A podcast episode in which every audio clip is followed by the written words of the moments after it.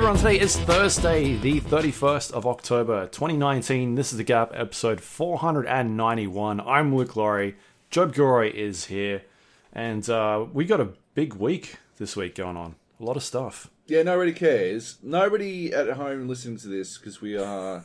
I've seen the numbers exclusively an audio podcast. Uh, but uh, Luke's got like all his fucking toys behind him now, and it's very distracting. It's very weird.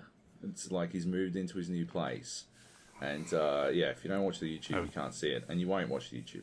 Uh, it's not worth it just to see all his fucking toys. But uh, anyway, it's very odd. Uh, what It's should better do- than your backdrop. Uh, what what do I got? A green. You got like half a green screen going on or something. I don't and know. a closet half open. Nice. you can't see all my board games. I'll leave the whiskey shelf so people can see. Um, Yeah.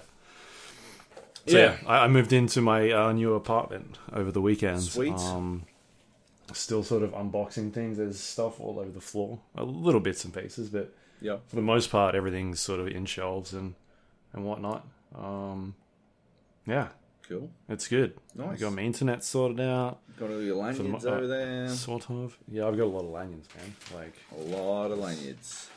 you get that's that's what they do.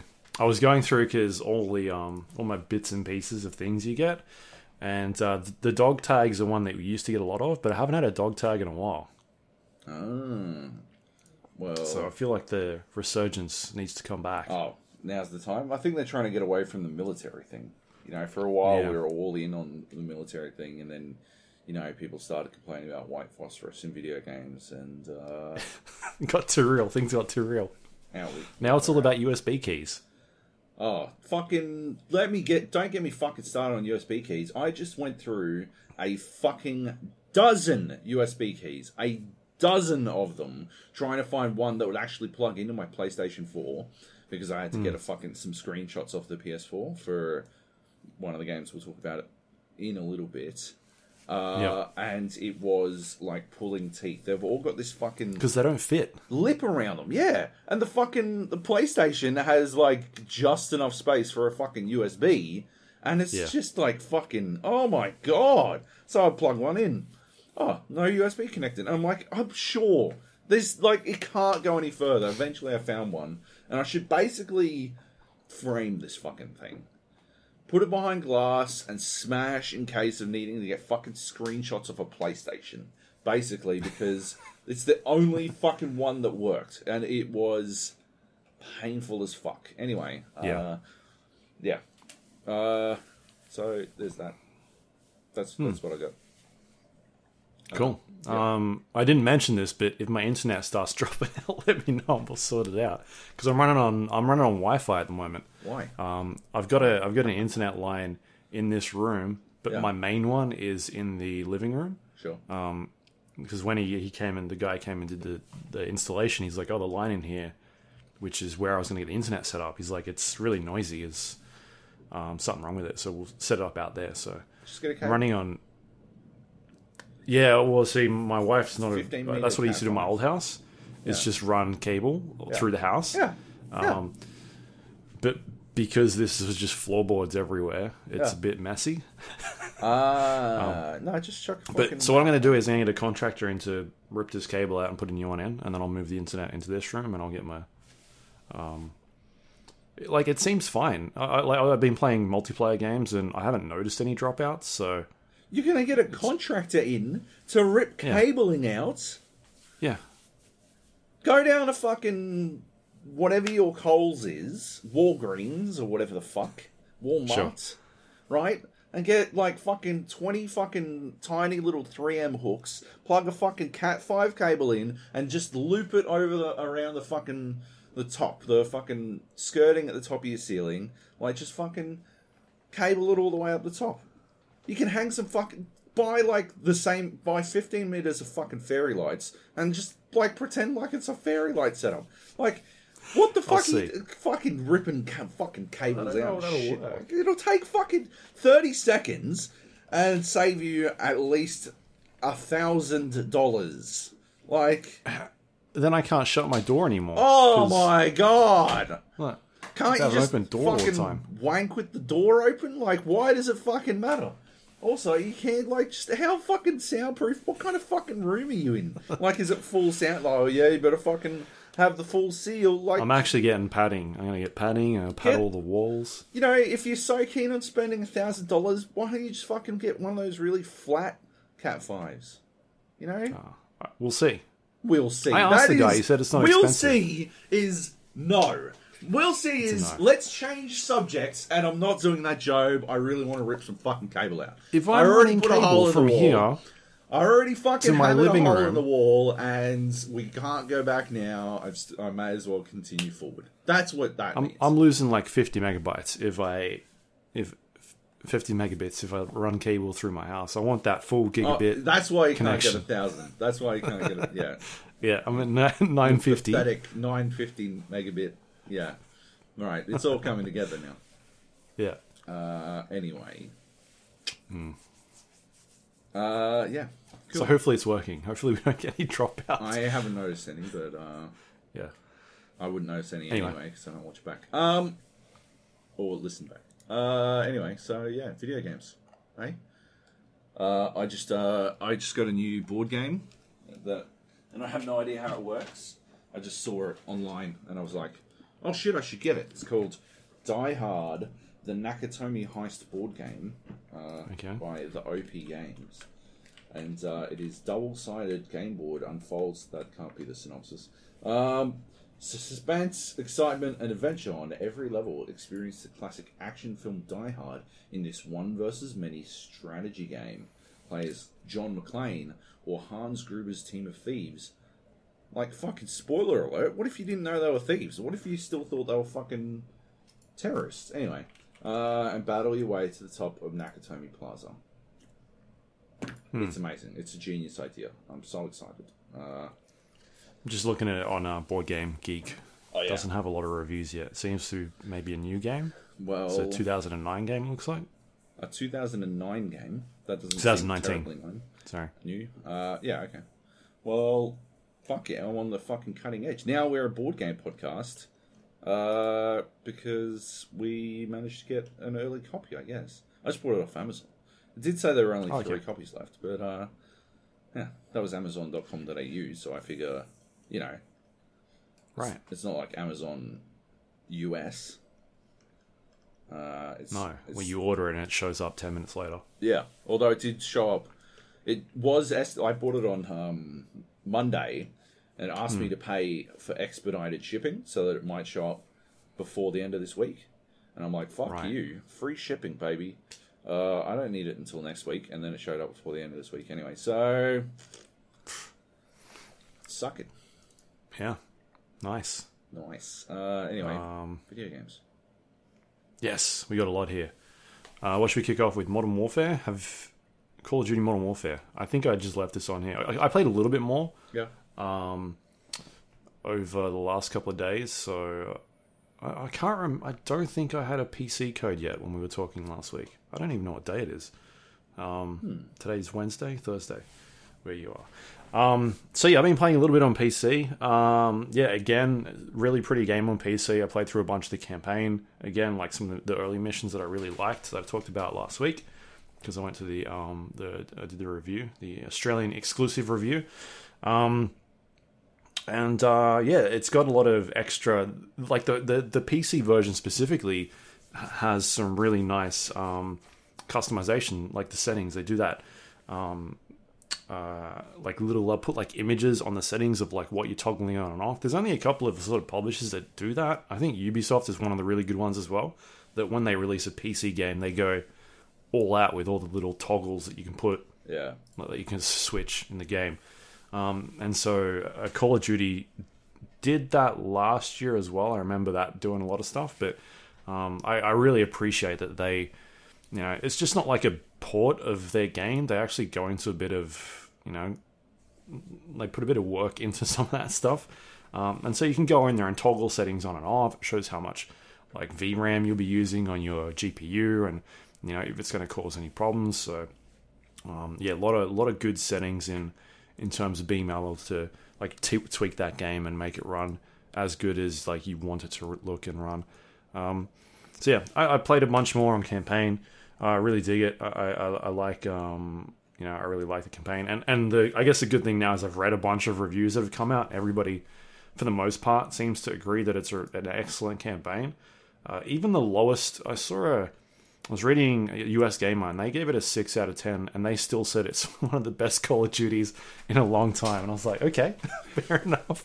In But, a long like, time, the though, right? Like, Yeah, and I think the thing that you were mentioning, like taking the piss, the white phosphorus thing, that was one of the things they brought up. Um, Right. They were talking a lot about, um, you know, the controversial issues that have risen over the last couple of days. I don't know if you saw this, but it's getting review bombed by a lot of Russian um, gamers. yeah, I did see this. I mean, it's tricky, right? It's a very tricky situation because I feel like I understand where they're coming from, but haven't we spent the last cut? Like, imagine if you're from fucking anywhere around the Mediterranean at this point, like anywhere in the Middle East, uh, or west of on on the African side of the Middle East, like, uh, fuck, right? Like, good lord, you've spent the enti- an entire fucking two decades post 9-11 watching your uh,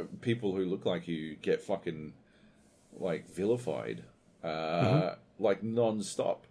And uh, yeah like that doesn't make it okay under any circumstances. I think you, you just have to have a little like perspective like i, I try to imagine Yeah. how i would feel right like how would i how would i feel if the problem with Australian culture is that we'd think it was fucking hilarious, right? Like because because we're so almost detrimentally apathetic to the point where like yeah, they like the Simpsons can do an episode directly shitting on us, uh, and we'll be like, "That's my favorite episode of the Simpsons. That's the fucking best one." Give him the boot. they can yeah they can do it like they can literally have a joke in there about how australians somehow misinterpreted a passing fancy with australianism uh, and paul hogan as a long time lifelong friendship. And then we'll be like classic classic us. We're such a bunch of dick give us hell quimby. Like yeah australians don't really have i think we we struggle in that department uh, because we're like, yeah, so culturally apathetic about this shit. It is actually like genuinely, I think it's something of a problem. But nevertheless, I see where they're coming from, but at the same time, I do also understand that, uh, yeah, like that. I think they made some effort to make sure that it's at least somewhat fictionalized. Yes, I mean, like I said last week, they're changing. Like, there's fictional countries in there. Yeah, Um, like, it still felt like they were. This is Russia, but yeah, like they're changing names, they're putting fictional. There's still obviously Russian.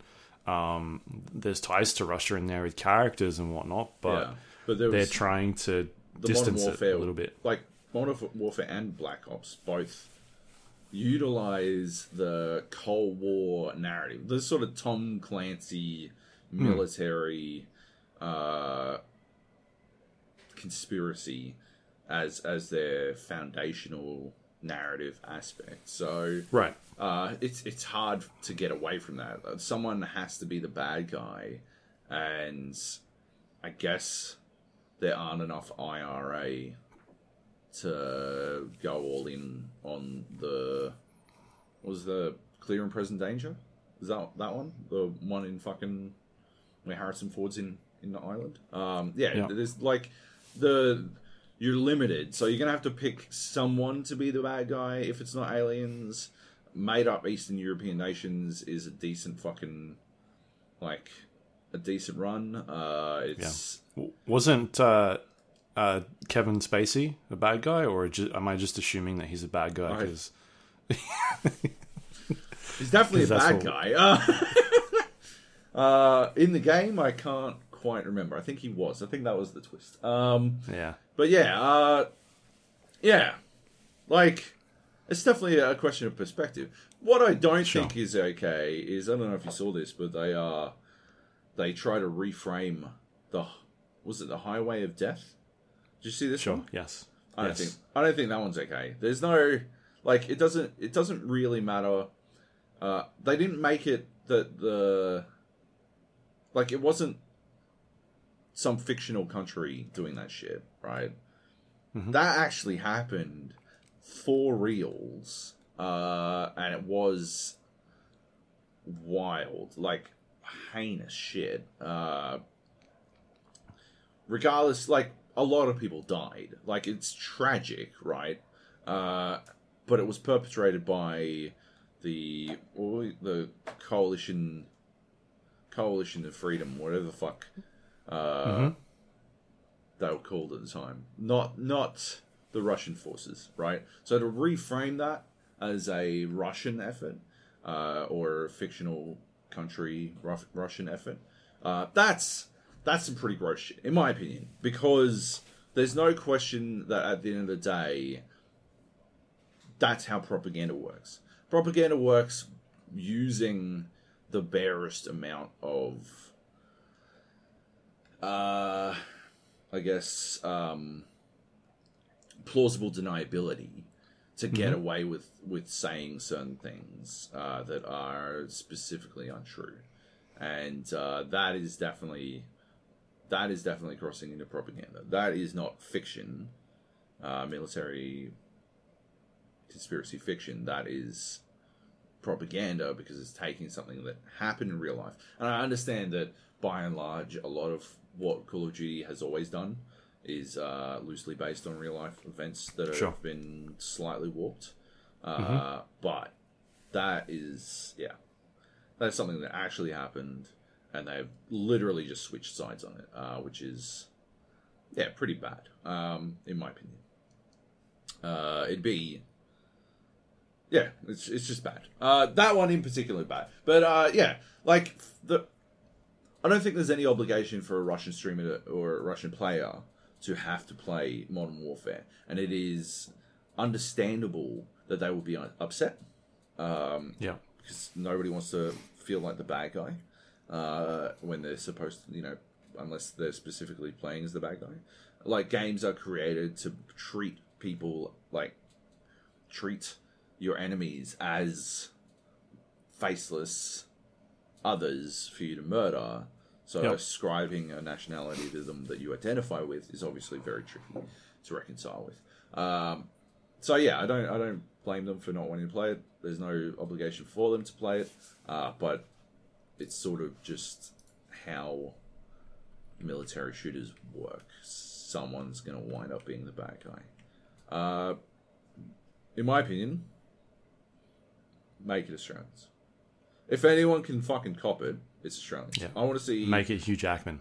like make him the fucking king of the bad guys. I will write that story. Uh, it can be like serious as fuck, right? Like he can play the Kevin Spacey role, but without being, you know, a pederast. And uh, yeah, like because I think he'd be amazing, an amazing villain. I want to see Hugh Jackman as the villain so much guy. more, right? Like he's kind of the bad guy in Prisoners, right? Uh, not really. Kinda, in the sense that there's no good guy in that movie, right? Like, I guess Jake Gyllenhaal? Jake Gyllenhaal, but otherwise, right? The main people are kind of bad, right? He just wants his kid back, right? He's Yeah. to It's it, do anything. the whole point is they're supposed to make us look at the you know the fucking the concept of the revenge thriller uh, Mm-hmm. in a different light. Like you know, anyway, he's amazing Yep. in that film. Is what I'm saying. Is what I'm getting at, and he's not the good guy. Um, right. Anyway, Hugh Jackman's Yeah. the best. Hugh Jackman's the best. He is. Um. Anyway, yeah. So just going back to that, I guess that's the you know, for, for the most part, the campaign sort of reception has been pretty, pretty good. It seems like. Um, have you had any chance to check out any of it yet? I saw Nate playing some the other day, but I'm not, I'm not sure. He's not. I haven't played it. Um, I haven't had time. Yeah, it's been busy. uh, and it's low on my priority list. I do want to play for the campaign. You have really sold the campaign, uh, and I've heard s- there's some some wild shit going on in that fucking campaign. Uh, but yeah, some um, good stuff. but I yeah, it's I I want to play Disco Elysium. I want to play The Outer Worlds. Uh, there's more Yeah. coming out. Like I'm going on Jedi. next week. Uh, Jedi yeah, is out really soon. real soon uh, on my birthday actually. Yeah, Um, nice. Yeah, like it's yeah, it's just that time time of year. busy. So Yes. something that I don't desperately want to play above all else is gonna yeah fall to the wayside. Yeah. Um, so I played some multiplayer just to sort of get a feel of what's going on with matchmaking. Yeah, Um, and I, I think what they're doing is um, if the queue times are getting too long, then they're starting to do like the crossplay stuff. uh, okay. Because I think when we were talking to them back in uh, the multiplayer reveal event, I was still still trying to sort of figure out the best way to approach that sort of stuff. Like they were talking about having matchmaking in terms of like a um like an MMR in there as well as skill based matchmaking. Yeah, that's Yeah, what like I on. Right, and so that's what I think they're doing here because I had a lot of games where it like matched you in really quickly, Yeah, and you'd look at the list and you're like, oh, all PC players, and then a couple where it was like taking its time, and then you jump in there and it's like there's some Xbox players and there's some PlayStation players and there's some PC mixed in there. Um, so yeah, it, it seems to be maybe also sort of tying into the amount of time it's taking for those queues to pop. I think, or or it could have just been that that's how it worked out when it matched me up. it finally Yeah. found out that you're about as good as console players. Yeah, Finally. yeah. they've worked it out. Um, so yeah, that was uh, interesting to take a look at. Um, haven't played a ton of the multiplayer stuff. I've I've mainly, uh, I think I'm at like level ten or something like that.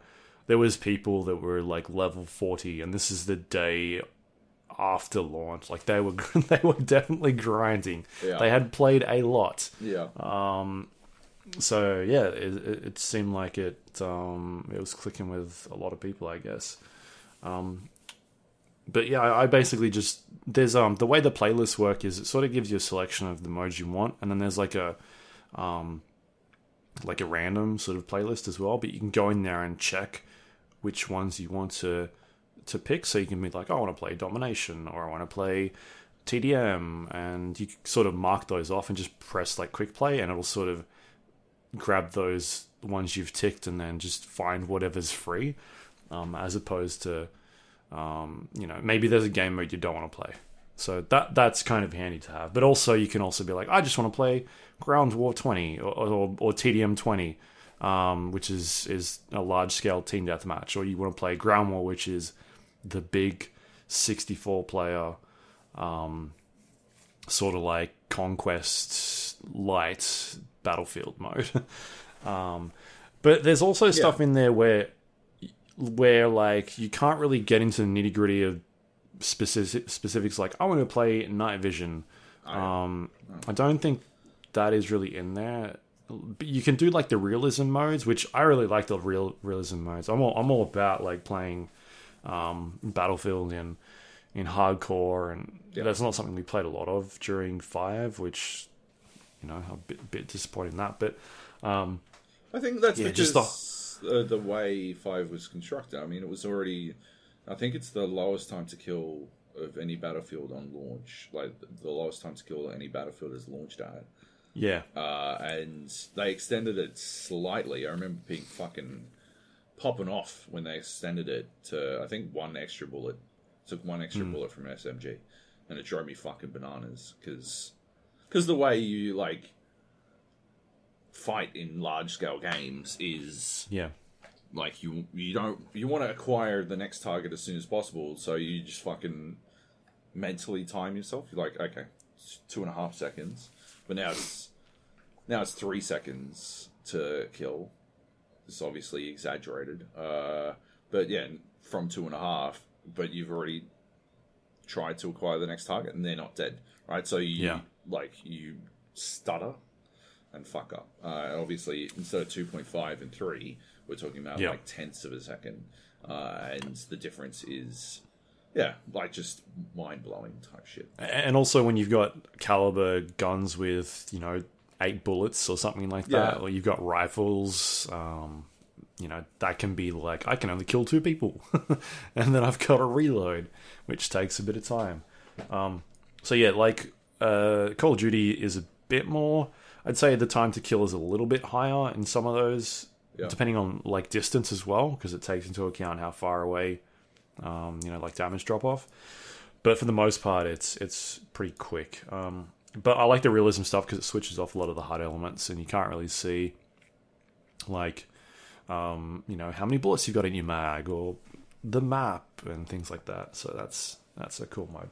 Um, but yeah, I'm mainly just been playing like TDM for the most part, and uh, and running around on a bunch of the maps. So there were some maps in there that, um, like I didn't see a lot of rotation of during the when we were playing. So it was cool to kind of jump in and play a bit more of them. Like um, Piccadilly, I only played a couple of times, and the times that I did play it, it was like we're playing it on um, Cyber Attack, and so it was like a different mode, which is you know team based mode. Um, So it was cool to kind of see some of that stuff, and and just like the different maps and how they offer different types of, I guess, play styles as well. Um, I think Piccadilly on TDM is uh, getting to play that a bit more now. I think it's a bit broken. Um, as there was one other map that I played during the review event where I was like, it, it seems to be broken in terms of like spawning, and I, I mentioned this last week. Um, and so this is the other map that I've played now that I'm like, this seems a bit not right. Like the the way it's spawning people in is Yeah, is a bit weird. You Yep. can do a bit of spawn like spawn camping. Um, but but otherwise, yeah, I'm still having fun just running around, just just murdering people. Um, yeah, it's, I mean, it's, it's Call of Duty. Like, seems like most people liking the multiplayer for the most part. People really like the campaign. Spec Ops is just no one wants to play that. It's trash in its Yeah. current state. Oh yeah, it's getting fucking ripped up too, eh? Yeah, yeah. So yeah, Um, it's just you know, it's like it's been too busy for me to really dive into. I've been trying Yeah. to play other games, so yeah. Um, IGN's Modern Warfare review went out. Uh, I don't know if you saw it. Um, and their multiplayer No. review followed it up. Um, like followed later, and uh, I yeah got a seven point five for multiplayer, eight point two for uh, single player. Yep. Um, I directly recall a conversation uh, about how my review for Call of Duty Infinite Warfare on IGN uh, Was was, the lowest. the lowest they'd ever given a Call of Duty game. Uh, Hmm. And it was a fucking big deal. Uh, that was 7.7. I, uh, we debated over the score for so fucking long because because of the way you know they treat their scoring system, because of the way their scoring system works. Uh, it was a huge, huge conversation. Uh, I'm talking like an hour long phone call, an international phone call. Uh, and yeah, the crux of it was that uh,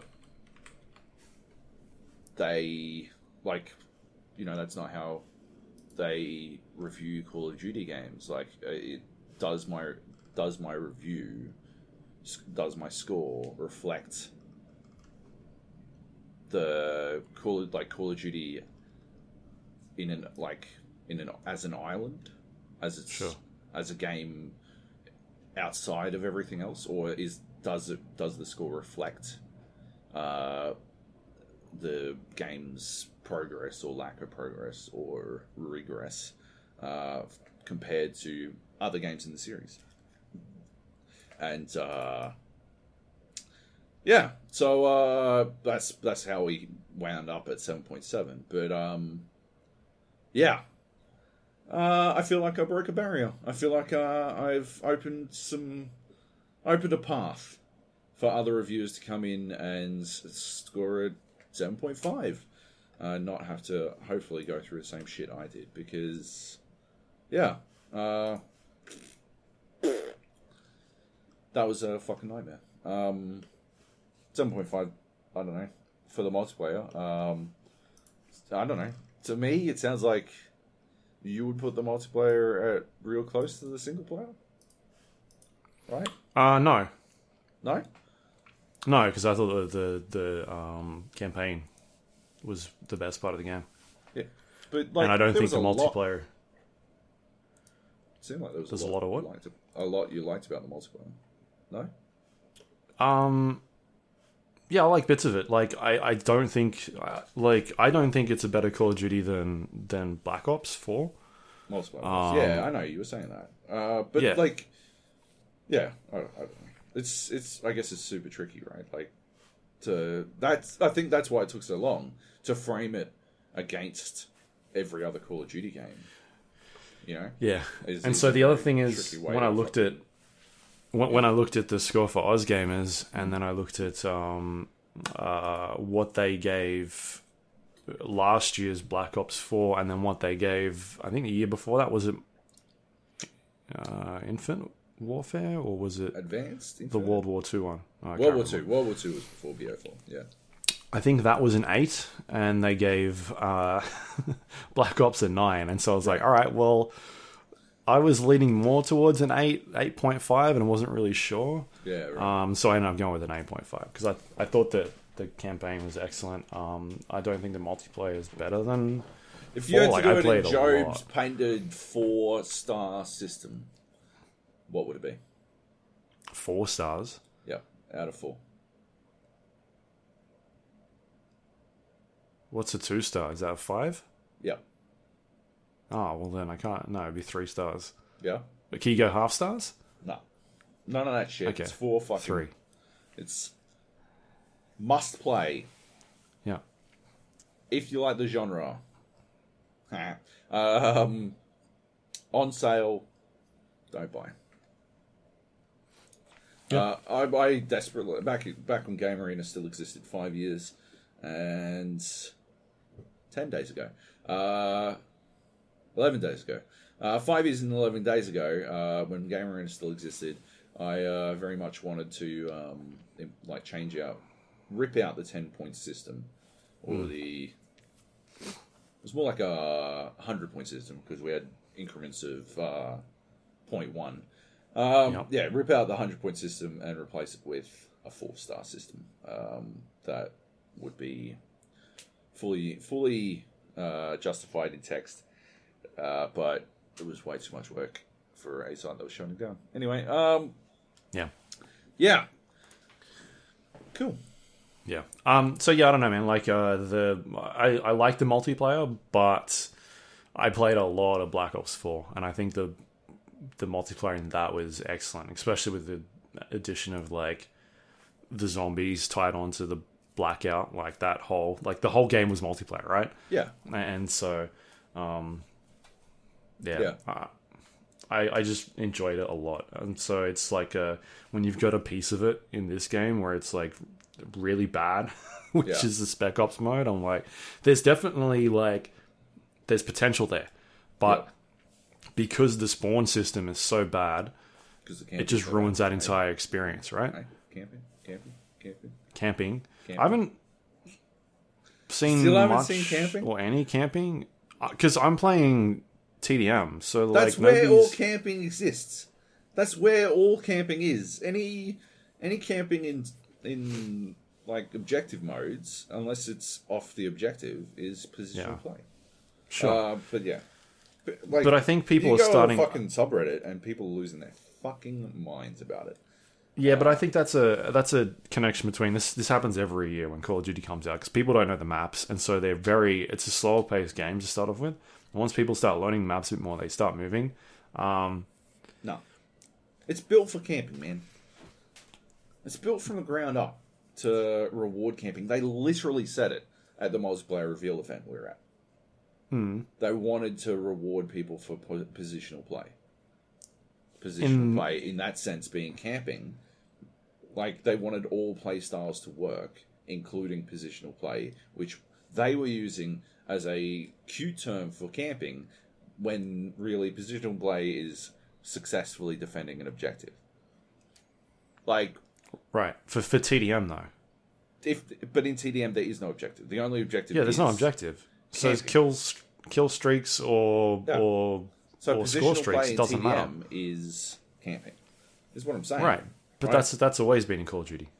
But no, like Black Ops 4 was real good for not featuring all that much camping because the pace of the game was such and the and the map design was such that it didn't actually reward you all that much. Like it didn't have garbage fucking corners that allowed you to hide Yeah. in them and two big picture windows that allowed you to you know take hard cover because we've implemented fucking bullet peno but not behind those fucking Yeah. windows or whatever. Like, and footsteps that are way too loud and shit. Like, So that's what changes it, right? Is that now that the maps are bigger or, or vertical and you know they've got these buildings you can go into with windows and whatnot that you can talk about as opposed to um, which I guess there were hallways and like like maze type sort of maps in Black Ops Four. yep, Um, like you can definitely still camp, but now you when you when you run out into a, an area, it's like okay, I've got all, uh, no, I'm no longer looking straight down. I'm looking down and I'm looking up to the right, and like there's all these different a- areas people can get you in. And I guess that's just a that's just the nature of that map design now. Like it's it's always going to be there as long as um, like you see it in Battlefield. We see it in Battlefield all the time. But I think the difference with Battlefield and Call of Duty is that they've got a revive system, right? And Yeah. so when you're actually down, if somebody's camping in a corner, one person can go down and the second person can come in and finish. You know, most likely finish them or shoot them or whatever, or the third person, and all of a sudden you start reviving your teammates. Whereas in Call of Duty, there's no revive system, Yeah. and you're kind of playing uh, as a one man squad. And so when you're killed by a camper, um, the There's no way that you get them back is you know where they are the next time you come into that room, right? So which they called out as something they specifically wanted to have. They said that was a personal objective that players could attain in TDM. Mhm. Like, it's cooked. In my opinion, it's built to encourage camping at some level, at a high level. Uh, they want campers, and I don't think map knowledge is ever going to get rid of that. Like map knowledge, knowing that like to actually look around a corner isn't going to change the fact that they uh, they can hear you coming from fucking sixteen kilometers away, and uh, yeah, they'll get they'll pre-fire you, right? Like, yeah, it's camp can't like it's camped out the wazoo. I don't know. I don't know. We'll see. I haven't experienced. I haven't seen it- be an issue so far. Uh, you're like In the modes I'm playing. We just played the fucking live game, so I'm only going off my experiences in the beta, but still, and Yeah. and literally what they said in their preview. But uh, yeah, anyway. I mean, Uh, there's smart things in there they're trying to do with like, all right, we've got um, t- to sort of tr- to track that by uh, personal UAVs where you can actually see them in the sky. So if they're moving around, you're gonna you're gonna know that they're like not in a specific position. But if you see this thing sitting in the sky and it's, it's going nowhere, then you've got a rough idea of where someone's gonna be. So Yeah. there's stuff like sort of little tells in the um, the perk system, not the perk system. Uh, yeah, well, Kill streak, or whatever the it it's called, yeah. yeah. Um, they, you know, I think they'll figure it out. They'll get there. They'll, you know, a- and if people don't like it, then they'll change it. They'll change it next year. I do think that kill streaks is weird. There is score streaks in the game. Um, Someone, I think Racy was saying on Discord that you get a it's an unlock. Yeah, Yeah, I'm not sure. that's fucking. I mean, it's in there, but yeah, I, I thought I was getting points in some of the other modes for that, but maybe it just wasn't counting towards anything. So, yeah, either way, Yeah. it's it's it's strange. Um, but it seems like it's done well. It, I saw some stats. It's like one of the biggest games for them this console generation, which sort of makes sense, right? Because we're at the end of the console cycle, so there's more units out there and, and that sort of thing. And I guess on top of that, like the positive reception of the game so far. Um, yeah, so I'm I'm looking forward to sort of how this game transitions going forward, and then also when my fucking battle royale mode comes out. That's all I want. I want my battle royale, and I'll Yep. be happy Yep, because uh, I like my Call of Duty battle royale. I think it's excellent. Yeah. Although this won't be the same, but anyway, moving on. I mean, it could be could be better. I mean, think about it. Like they've got fucking tanks and and helicopters and shit in there now, so I it don't could see be. how tanks would make I mean, look at Battlefield. Look what happened with Battlefield. like I was all ab- success. yeah. That's I think that's they killed that on purpose. They, I don't think they killed it on purpose. Uh, let's they not, killed it by not. let's not, you know, um, Let's not call it PUBG it up. call it malice when it's probably just incompetence. Uh, but yeah, Yeah, like, good lord. yeah. They they killed an excellent game mode. Um, anyway, that was Call of Duty Modern Warfare out now. What else we got here? Uh, Rainbow Six Siege. You played a bit of this. I mode. did. Uh, yeah, there was a there's a Halloween mode. This is Halloween done correctly, in my opinion.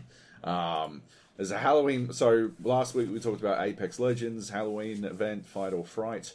Uh, yeah, this this time, uh, yeah, we're talking about the Halloween mode in Rainbow Six Siege.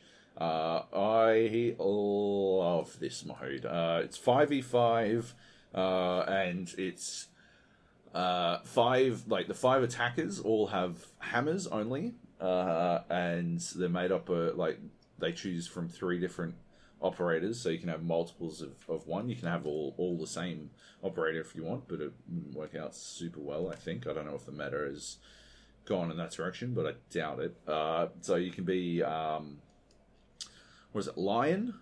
Uh, lion with a hammer. You could be pulse with a hammer. Uh, or you can be Blackbeard with a hammer. Blackbeard is Jackal. You can be Jackal with a hammer. Sorry, uh, Jackal's the the footsteps guy. Um, so you can be one of those three, and uh, then on the other side you've got five defenders. You can only have one of each, but uh, you've got Kapkan, Frost, uh, Legion, uh, Lesion rather. Uh, um, fucking what's she called? The fucking she puts the traps up and they stun you. Ela? No, Echo? not Ela. The, the other one. Uh, not not Echo. Uh, and the last one is something I can't remember. Anyway, um, I'm nailing this. Um, I just played as Lesion, like all the time anyway. So uh, I play uh, when I'm playing regular Rainbow Six. I only play as Lesion. When I'm playing this, I only play as Lesion. And uh, yeah, so it's five v five. The uh, the defenders can't attack. Uh, the operators only have hammers, and it's a game of hide and seek. And uh, basically, that's all there is to it. You are, if you're the defenders, you win by having someone alive at the end of the round. If you're attackers, you kill everyone by hitting them. Uh, the defenders have the ability to go invisible uh, for, I think it's five seconds, which is a ultra long time. And at the end of the five seconds, they also run a lot faster uh, for another five seconds. Uh, so th- you can use that to get some separation if you get caught out, but uh, the you're not invincible. You're just invisible, and so the Yeah. the attackers can still hit you, uh, which is hilarious. Uh, Can you run through people? uh, no. So there's still Okay. collision, and they can still hit you. And uh, yeah, so if they if you find the last person and just start swinging wildly and hit someone, and uh, like you get the win hitting an invisible person, it's always a good time. Um, the uh, the attackers, yeah, it's basically up to them to find the defenders. If they don't take a pulse, uh, it's very very easy to win as a defender uh, because all you need to do is find some dark corner and hide. You only get, I think, it's four invisibilities, uh, Oh wow! but okay. all your other abilities tick up uh, all the time. So uh, Kapkan actually gets more than his usual amount of traps, but he has to actually use them uh, to have it ticking.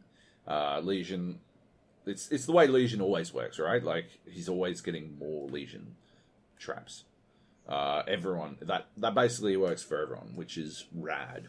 Uh, but yeah, it, but it just means you, you have the opportunity to sort of like uh, set up more traps than than would be normal, so you can actually catch people out. Like once they get their three traps, they they're no longer on, like as on guard as cap, like if they've if they've Yeah. hit all the Kapkan traps.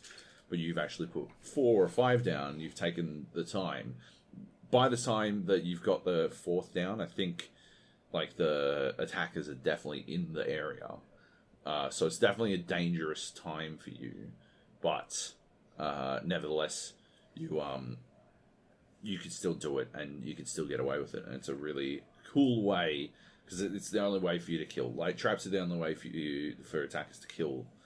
Uh, sorry, defenders to kill the attackers. Um, so yeah, it's it's a it's a rad fucking idea, and it's executed really well. And uh, I think like three of the games I played had like Rainbow Six Pro League pros playing in them, um, like actual pro players. They were all having the fucking time of their lives, and it was the least toxic I've seen Rainbow Six in a fucking while as well. Nobody was fucking being dickheads on chat. Everyone was just being fucking like rad. They were all like everyone was sharing in the fucking spirit of the event. Everyone was like getting spooked out and like congratulating each other when like the other team won and all that kind of shit. It was fucking sweet. Like I really enjoyed it. Uh, I think something about the tension of the fucking mode and the fact that it's a, little bit goofy, so you don't feel the competition so directly, meant that people uh, were in a much better spirit than maybe they normally are. Because I Yeah. do feel that Rainbow Six gets pretty fucking toxic pretty quickly sometimes. Like people are just shitty to one another. Um, yeah, so uh, that was rad. Uh, it's set on theme park, which I thought was is fucking genius because that's the next rework. And uh, if I'm being honest, I've quit more games of theme park than any other map uh, in Rainbow Six. I hate that map. I've got absolutely no time for it. Uh, there are too many run out opportunities that like on multiple levels. Uh, I've found, in my opinion, I don't know if they're going to fix that necessarily, but uh, a spooky version of theme park um, is actually a really good way for me to get acquainted with the map. A really clever way for them to get people acquainted with the map prior to them making big changes to it, um, Yeah. so that you can actually appreciate those changes. Uh, so yeah, I thought that was really fucking smart, and I think they did it really well. Um, I also enjoyed, very much enjoyed, just when I couldn't find someone, when I didn't pick Pulse, I, I like I usually on attack, I'd go um, Lion. Because uh, Right, you just sort of it's it's mostly just to slow down the other team. Because you can like instead of there being a drone phase, uh, the attacking team is sort of just locked behind this gate, and it gives the defenders I think it's 15 seconds to set up a couple of traps yeah. early. Um, so I, as soon as I spawned in, I'd pop the lion, and it'd be up again by the time the uh, just after the the gates opened.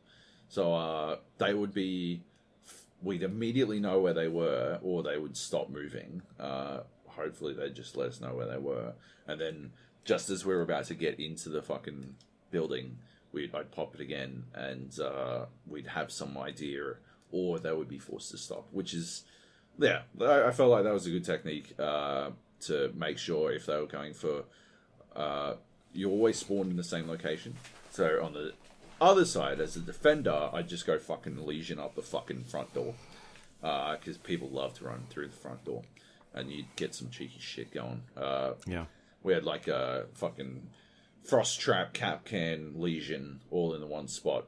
Uh, that wiped out like four attackers when they first walked through the door. At one point, it was fucking spectacular.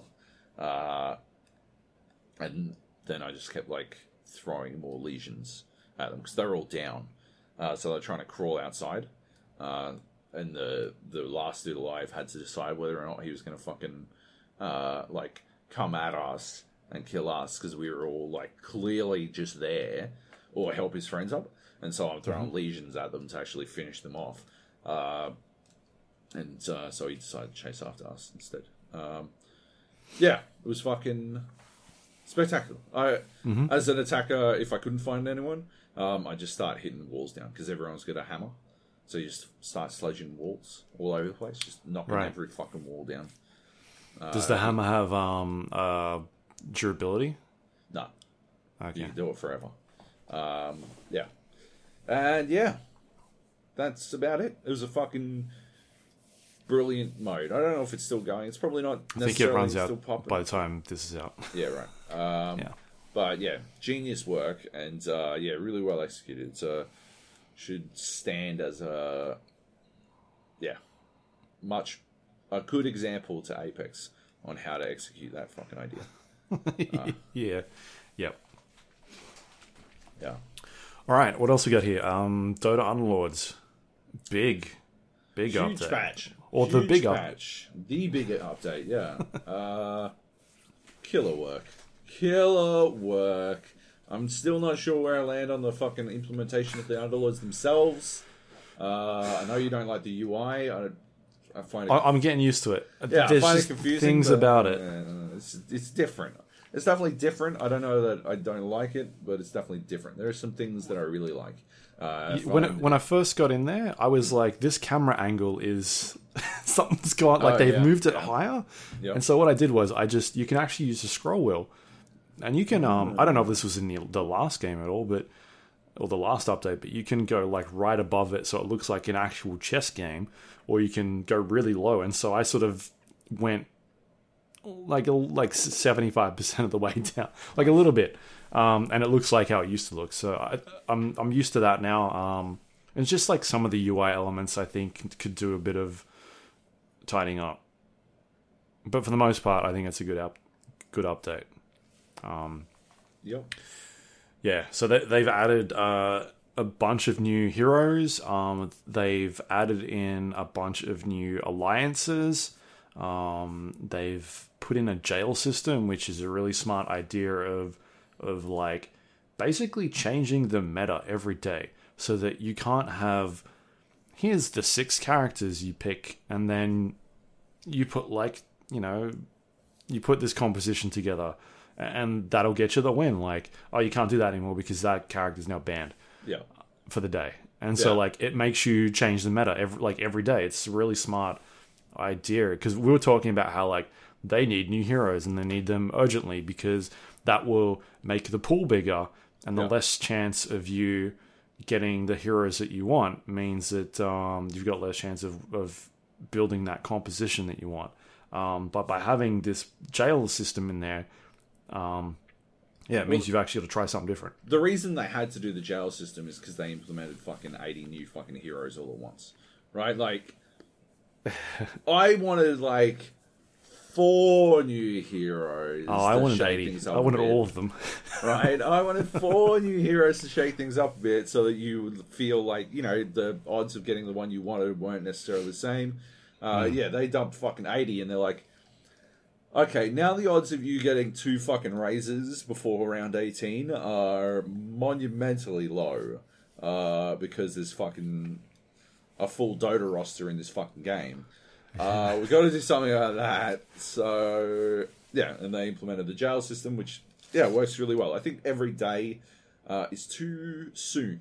I think it should be every three days or something like that. In my opinion, there's not enough time to really get a feel for the, like, uh, one construction, like one idea of like you might play a game, have fun with that particular constru- uh, construction, like the way Sure. that team construct uh, is put together, and then it doesn't present itself next time, right? You don't have the opportunity in the next game, and maybe not the next game, but games of Underlords are long enough that I don't know that I like unless I'm really going in for an Underlord session. I don't know if Yeah, I'm gonna yeah. play more than three fucking games a day. Right? Exactly. So uh, yeah, if it doesn't show up if IO, right? IO is such a fucking good example. Uh play some games with I- IO is he fucking got banned the next day hilarious. Yeah, go on, go on. Well, I was playing yesterday. Uh, we were playing duos. Uh, me and Drew played some like one Oh, game nice. of duos um, in against bots, but uh, nevertheless, the IO just never the IO just never came. yeah. I'm like, I'm presented like right off the bat. I get a fucking tiny and a razor, and I'm like, oh, IO's fucking primordial. Yeah, baby, this happened. We're going fucking primordials. See what happens. I get a morphling in the next fucking round. I'm like, oh, we've got to do this. We have to do this. Uh, and then, yeah, no IO. It got to like round 15. And I'm like, where the fuck is IO? What the fuck is going on? Where's my IO? And then I hover over it, and it's like grayed out, but it's, it's already a fucking white blob. Like it's already a white circle. It's impossible to tell it's fucking grayed out. They definitely need to communicate what's been jailed a little bit better. Uh, but yeah. Yeah. I also think maybe three day cycles is better than one day cycles. It's yeah, it's just not enough time for me to really fall in love with the character. And then yeah, we played played the rest of this game. I think it lasted till about round thirty. Yeah, me and alright, Drew really were on. Uh, me and Drew were on ninety health, and uh, we accidentally, accidentally killed the last team. Because we we were both like fucking chockers on economy, like well well g'd up. Um, you can swap heroes. You can send your teammate heroes. So I had fucking two level threes by round twelve. Uh, Wow. Oh, okay. Wow. Yeah, that's Yeah. interesting. Because you can be like, "What's your lineup? What have you got? Give me exactly. this," and then you That's start buying we're stuff. We're like together. just fucking swapping shit, and like Yeah. literally, literally stuff was like I was I was finding myself upgraded without my realizing it because it had just fucking like Drew had just sent it over without saying anything. Once he knew I wanted fucking, once he knew I wanted Razors, he's like, and he, he just keeps getting fucking Razors, and he just keeps sending them over to me, and I'm like, all right. Uh, What if your board's full? Uh, you can't send send. You can't send. So, uh, like, we, at one, like towards the later rounds, uh, when we were trying to make goofier three stars, uh, Yeah. yeah. that became a bit of a thing. Like, we're like, oh, sell, sell, like, sell one thing, and uh, yeah, I told, I got Drew to sell one thing, and I sent him four fucking four characters, and like all, like I was able to sell, uh, send them over, and they would level up, so they'd immediately go off the board. Oh Uh, yeah. So I'd have space to put the next one. uh, but you send them gold as well. Uh, you send it one at a time, which isn't hyper convenient. But we didn't really worry about that shit. Uh, I sent him gold once, I think, uh, Yeah. just to get him up over.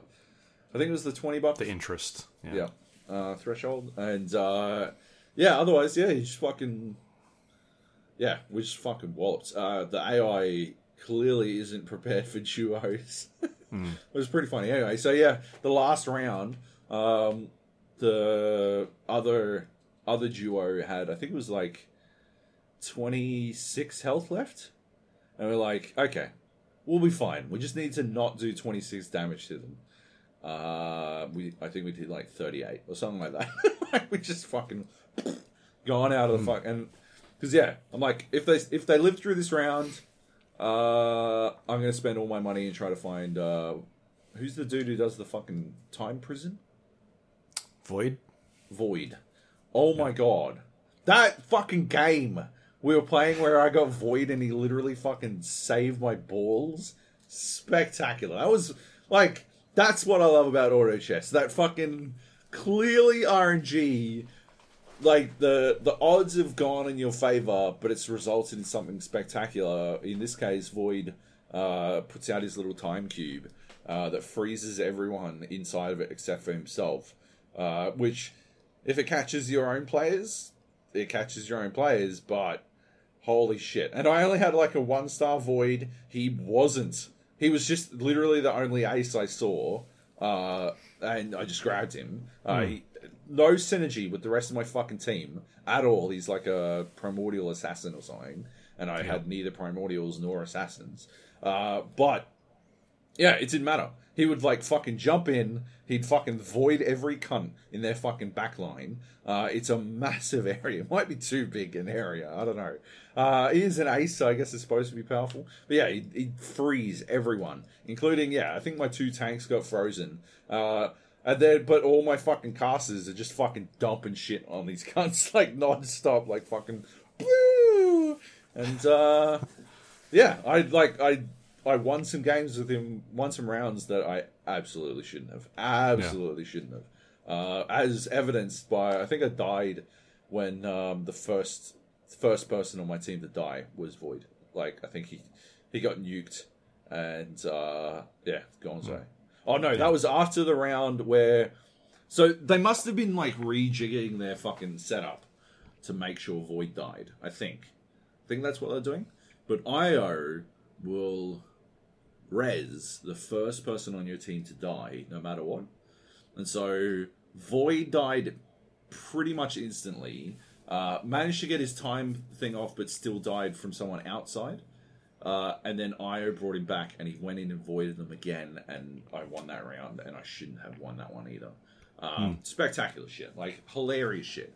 Uh, but yeah, like there's just so much fucking goofy play going on, right? So many goofy combinations uh, that are totally divorced from synergy, right? Like obviously Io and Void are primordials, uh, but other like I didn't get Void because of anything like that. He was literally just the only ace available, and I wanted to see what I could do with it, right? Like Yeah. see if I could make something happen with it. And yeah, I think I was going like fucking insects in that round.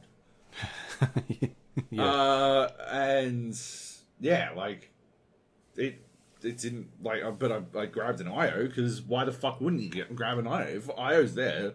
Bring on IO, right? Like he brings back a player at full health once a game, unless he gets fucking nuked out. Uh, it is insanity. As long as he lives long enough to start, like to to cast, it's crazy shit. And I can't even imagine if you were to get like a fucking what's the what's the heart the fifty percent off cooldown timer? Um, oh yeah, yeah. The essence. yeah, like Is it an essence? I can't remember. I Yeah. think so. I don't know. So to bring it it down to thirty seconds.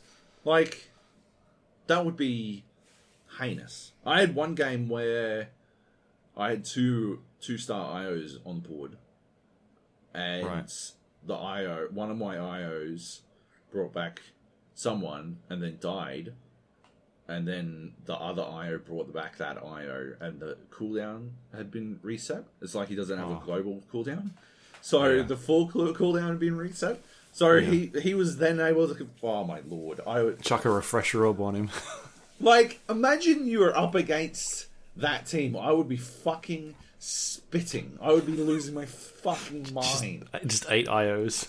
right? Like you're like, what is it? Is this Arc Wardens again? Is this what? Is this my fucking life? I just have to watch these cunts res each other for the rest of eternity. Um, yeah, fucking hilarious shit. But like that's it, right? Like that's what you're playing Underlords for. That's what you're playing auto chess games for.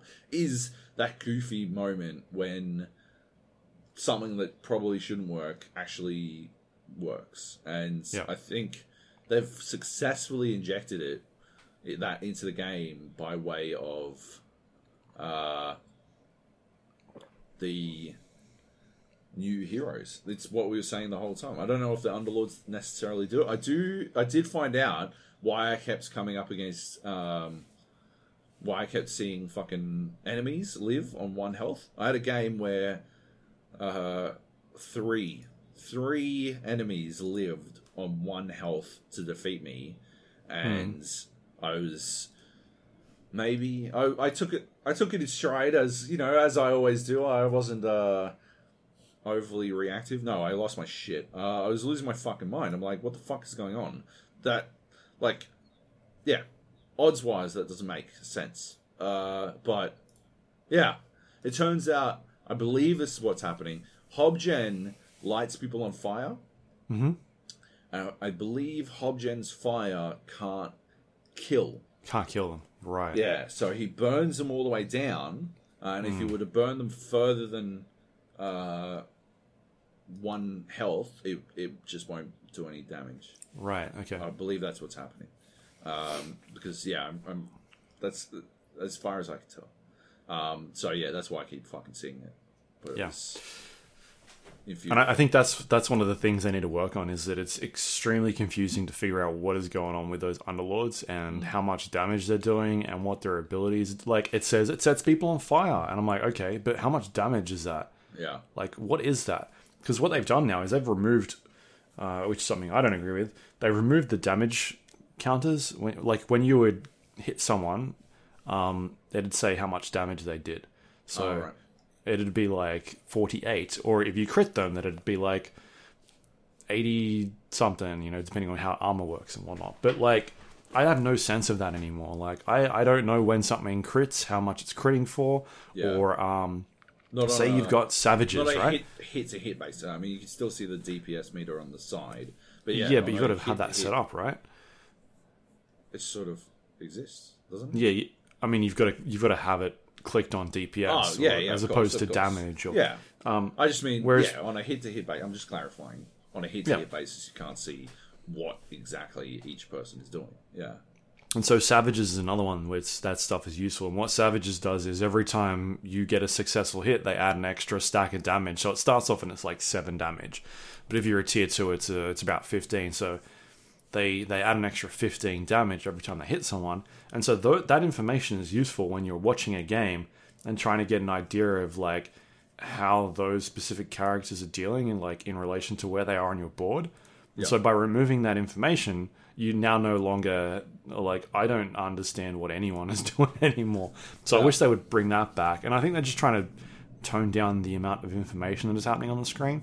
Um, because was- now you've yeah, got these that's underlords that are shooting like cannons at people and then like powering up guys on your team, and I'm just like And they've got like a mana bar that's segmented into three, and it's A hype each, bar. Each one has fucking its own cooldown, and, and I like, don't know how any of that works. What is going on?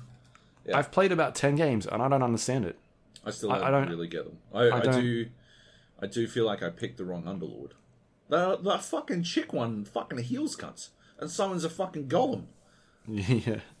She's like a healing ward slash grave totem, like in one thing. Meanwhile, fucking Hobgen's over here lighting cunts on fire and doing non enough fucking damage. Does he show up in the damage meter? Is he supposed to? Yeah. Yeah, he shows up in damage meter. I have never seen him do anything worthwhile. I had one game yesterday where fucking like three of my my heroes are doing fucking 10k plus damage each, and I didn't even look below that. I didn't even see where he was. He was clearly not doing anything fucking worth anything. Like, good lord. Uh, yeah. So I think they need to tighten up some of the um the way the game is displaying information and sort of what's going on because that that hype Yeah. bar I just do not understand. Like I get that there's three different abilities, but I don't understand how you get it to trigger an ability because sometimes it's like I have enough hype, but Yeah. he seems to be only casting one spell. I don't know why he's not casting another spell. And then other times, like the the entire bar is full, and that now there's two little cooldowns. I just don't understand. And then it's like he's setting people on fire, but how much damage is that doing? Like, I can't figure out how much. It doesn't tell me anywhere um, how much damage that is. Like when you're setting someone on fire, what is that? Is that 300 damage over five seconds, or like what is it? Yeah. Yeah, I got no idea. And so like and then and then there's these abilities and being able to like talent trees. And so it'll be like, oh, now the area effect on the fire is double, and you're like, okay, but what the? F- how much damage am I doing? Like, it just if it gave me more information, Yep. then I would have a better idea of what talents to choose. Because at the moment, I'm kind of just picking what I think sounds cool.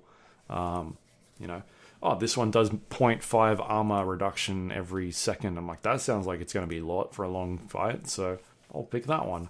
Um, but yeah, I, I think there's a lot of good changes, but at the same time, there's a lot of changes that have been put in that um, haven't been maybe thought out as well. Like they've just chucked them in and been like, here's a new system, and they haven't really thought it through as much. Yeah. But And I think saying that's one of them.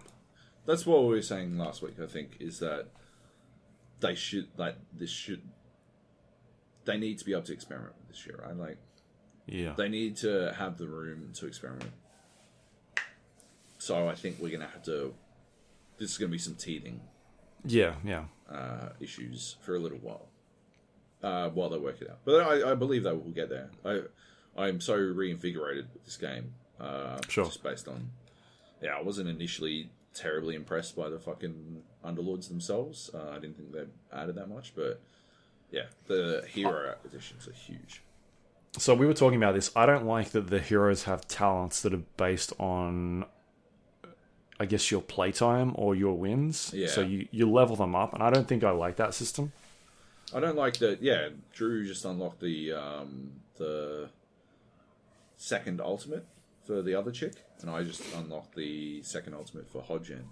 Yeah. Uh, and yeah, now if I wanted to unlock, I'd have to play a bunch of games as her. Uh, yeah, I don't really like that. Um, I feel like I, I guess I un- like I understand it, and it's not that big a deal. Uh, but I don't like it because it does directly reward people who have played shit tons of the game. You know? Yeah, yeah, and then Ah. you've got to make sure that it's balanced, and Yeah. those abilities that are locked behind walls aren't the most powerful ones. Yeah. That's the, probably the that's the main reason why I don't like it is that you, it's like Dota. Dota specifically as a game, it is changes all the time because of uh, nerfs and buffs and whatnot, and then Underlords is doing the exact same thing every time. Every week or two, they're rolling out patches that change the way um, either alliances work or damage is dealt or spells uh, you know spells and abilities are, are, are like um, the damage on that stuff or cooldowns. And it's like like I've seen the way they operate. And by them locking some of this stuff behind gameplay um uh timed gameplay or wins and whatnot then that means I mean that stuff is going to change. And there's going to be an overpowerful thing in there somewhere that they'll eventually change. And it's locked behind you know how many games you've played or how much time you put into this character. So that's why I don't specifically like that system. Yep. Yeah. But otherwise, I think everything else is awesome. I think it's really good. Yeah. It's a great Really update. Great stuff. Um,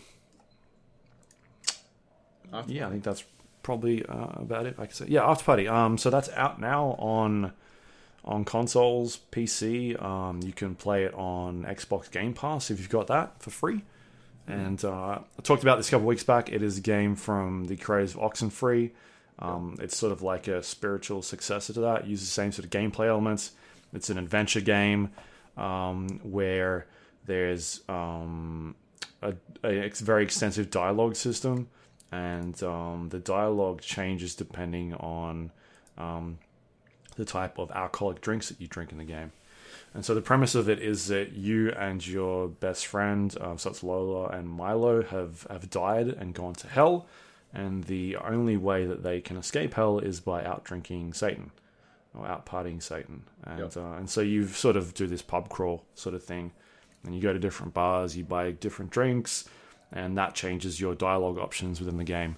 Um, and there's a there's some sort of small gameplay elements in there. There's like beer pong and dance offs and that sort of thing. For, but for the most part, it's a it, plays very similar to Oxenfree, where it's a it's an adventure game that you just you talk to characters and you you progress through the story. Um, yeah, I, I I really like it. I um I think that um like I said when I previewed it a couple weeks back, it's got some excellent writing. It's got some great uh, uh, um, voice acting and, and some really interesting characters in there. Um, it didn't go in the direction that I thought it was going to in terms of the overall story. I thought it was going to go some, um, maybe go a bit, uh, I don't know, like twisty on me, like throw throw some weird twists in there or whatever. But it doesn't really do that. It kind of Yeah. just telling a story and it, it just goes where you think it's going to go. Um, it seems to it seems to have some sort of branching um, sort of paths that you can take in terms of the story that plays out. And I spoke about this during the preview, where you can like it'll give you objectives to do. You don't necessarily have to do them in that specific order. Um, you can do one of them, and it sort of cancels out the other. And so there's multiple ways that you could sort of progress an objective um, and, and complete it. So there's some replayability factor there. And so I actually went back and loaded up an old save and tried doing a few different things um, later on just to sort of see how things will turn out. So uh, yeah, there's a lot there to like. Um, I think it's a it's a good follow up to to Oxenfree. So I think if you played uh, Oxenfree and you liked it, you really liked it, then yeah, this will probably be your jam. It's it's very um, it's very on the same level. The the themes of are different in terms of Oxenfree. Oxenfree is very like a supernatural thrill, thriller. This is more of a um, like a, a more on the comedic side, looking towards. I spoke about it a couple weeks back. Things like Rick and Morty, The Simpsons, um, a lot of Edgar Wright stuff with with what he's done. So yeah, different vibe, but very similar in terms of gameplay. Um, so yeah, seems to be doing pretty well in terms of reviews and whatnot. It's not a huge like time sink. Probably takes six hours, six seven hours maybe to finish through. Um, yeah, so it, it's a lot of fun. If you got Game Pass, you can fire it up on that and check it out if you if you want to play a an old school sort of adventure game that's been uh, sort of reimagined and brought to what games are these days. So yeah, I dug it. I really liked it. So check it out. After party. Okay. Nice. Um, there, there's still a couple technical issues in there.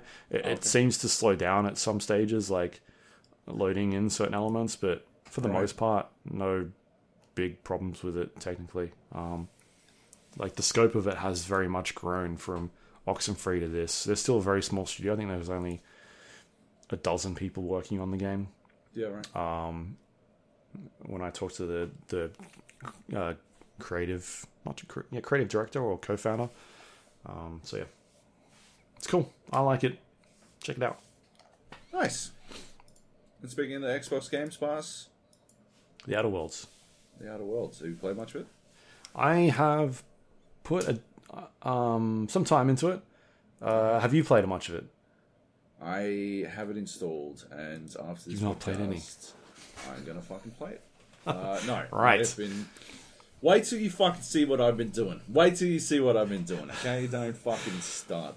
Right. Um, so yeah, I've been playing Outer Worlds. I um, so the Outer Worlds, people don't know, is a, a, a science fiction RPG um, from the creators of games like uh, Fallout New Vegas, um, Knights of the Old Republic. Did they do Knights of the Old Republic? Which one of them did they Yeah, do? two. Two. KOTOR two. Yeah. Yeah. Um, the uh, they've got creators of the original Fallout on this team as well. Um, so there's uh, um, a lot of RPG. Heritage. Yeah, heritage just sort of has gone back over the decades on this game, and uh, we previewed it a couple of times when we've talked about it. But for the most part, people have been sort of tying it to it's Fallout in space. Not only them, but like like the developers themselves have have talked about how Fallout has inspired them. Like it was in the marketing material. Um, yeah. I did And- interviews with producers that have talked about how it's to them it's like this is their Fallout. Um, And they mean So- it in the sense like of what Fallout was for Black Isle. They want this to be for for Obsidian. Yeah, Now that now that like this is a new phase in their their life, right? yeah, Um, they're a new. They've been bought by Xbox and whatnot. So yeah, it's it's a new step for a lot of these young creators, and I think it's right. I Hmm. it's a fucking killer thought. yeah.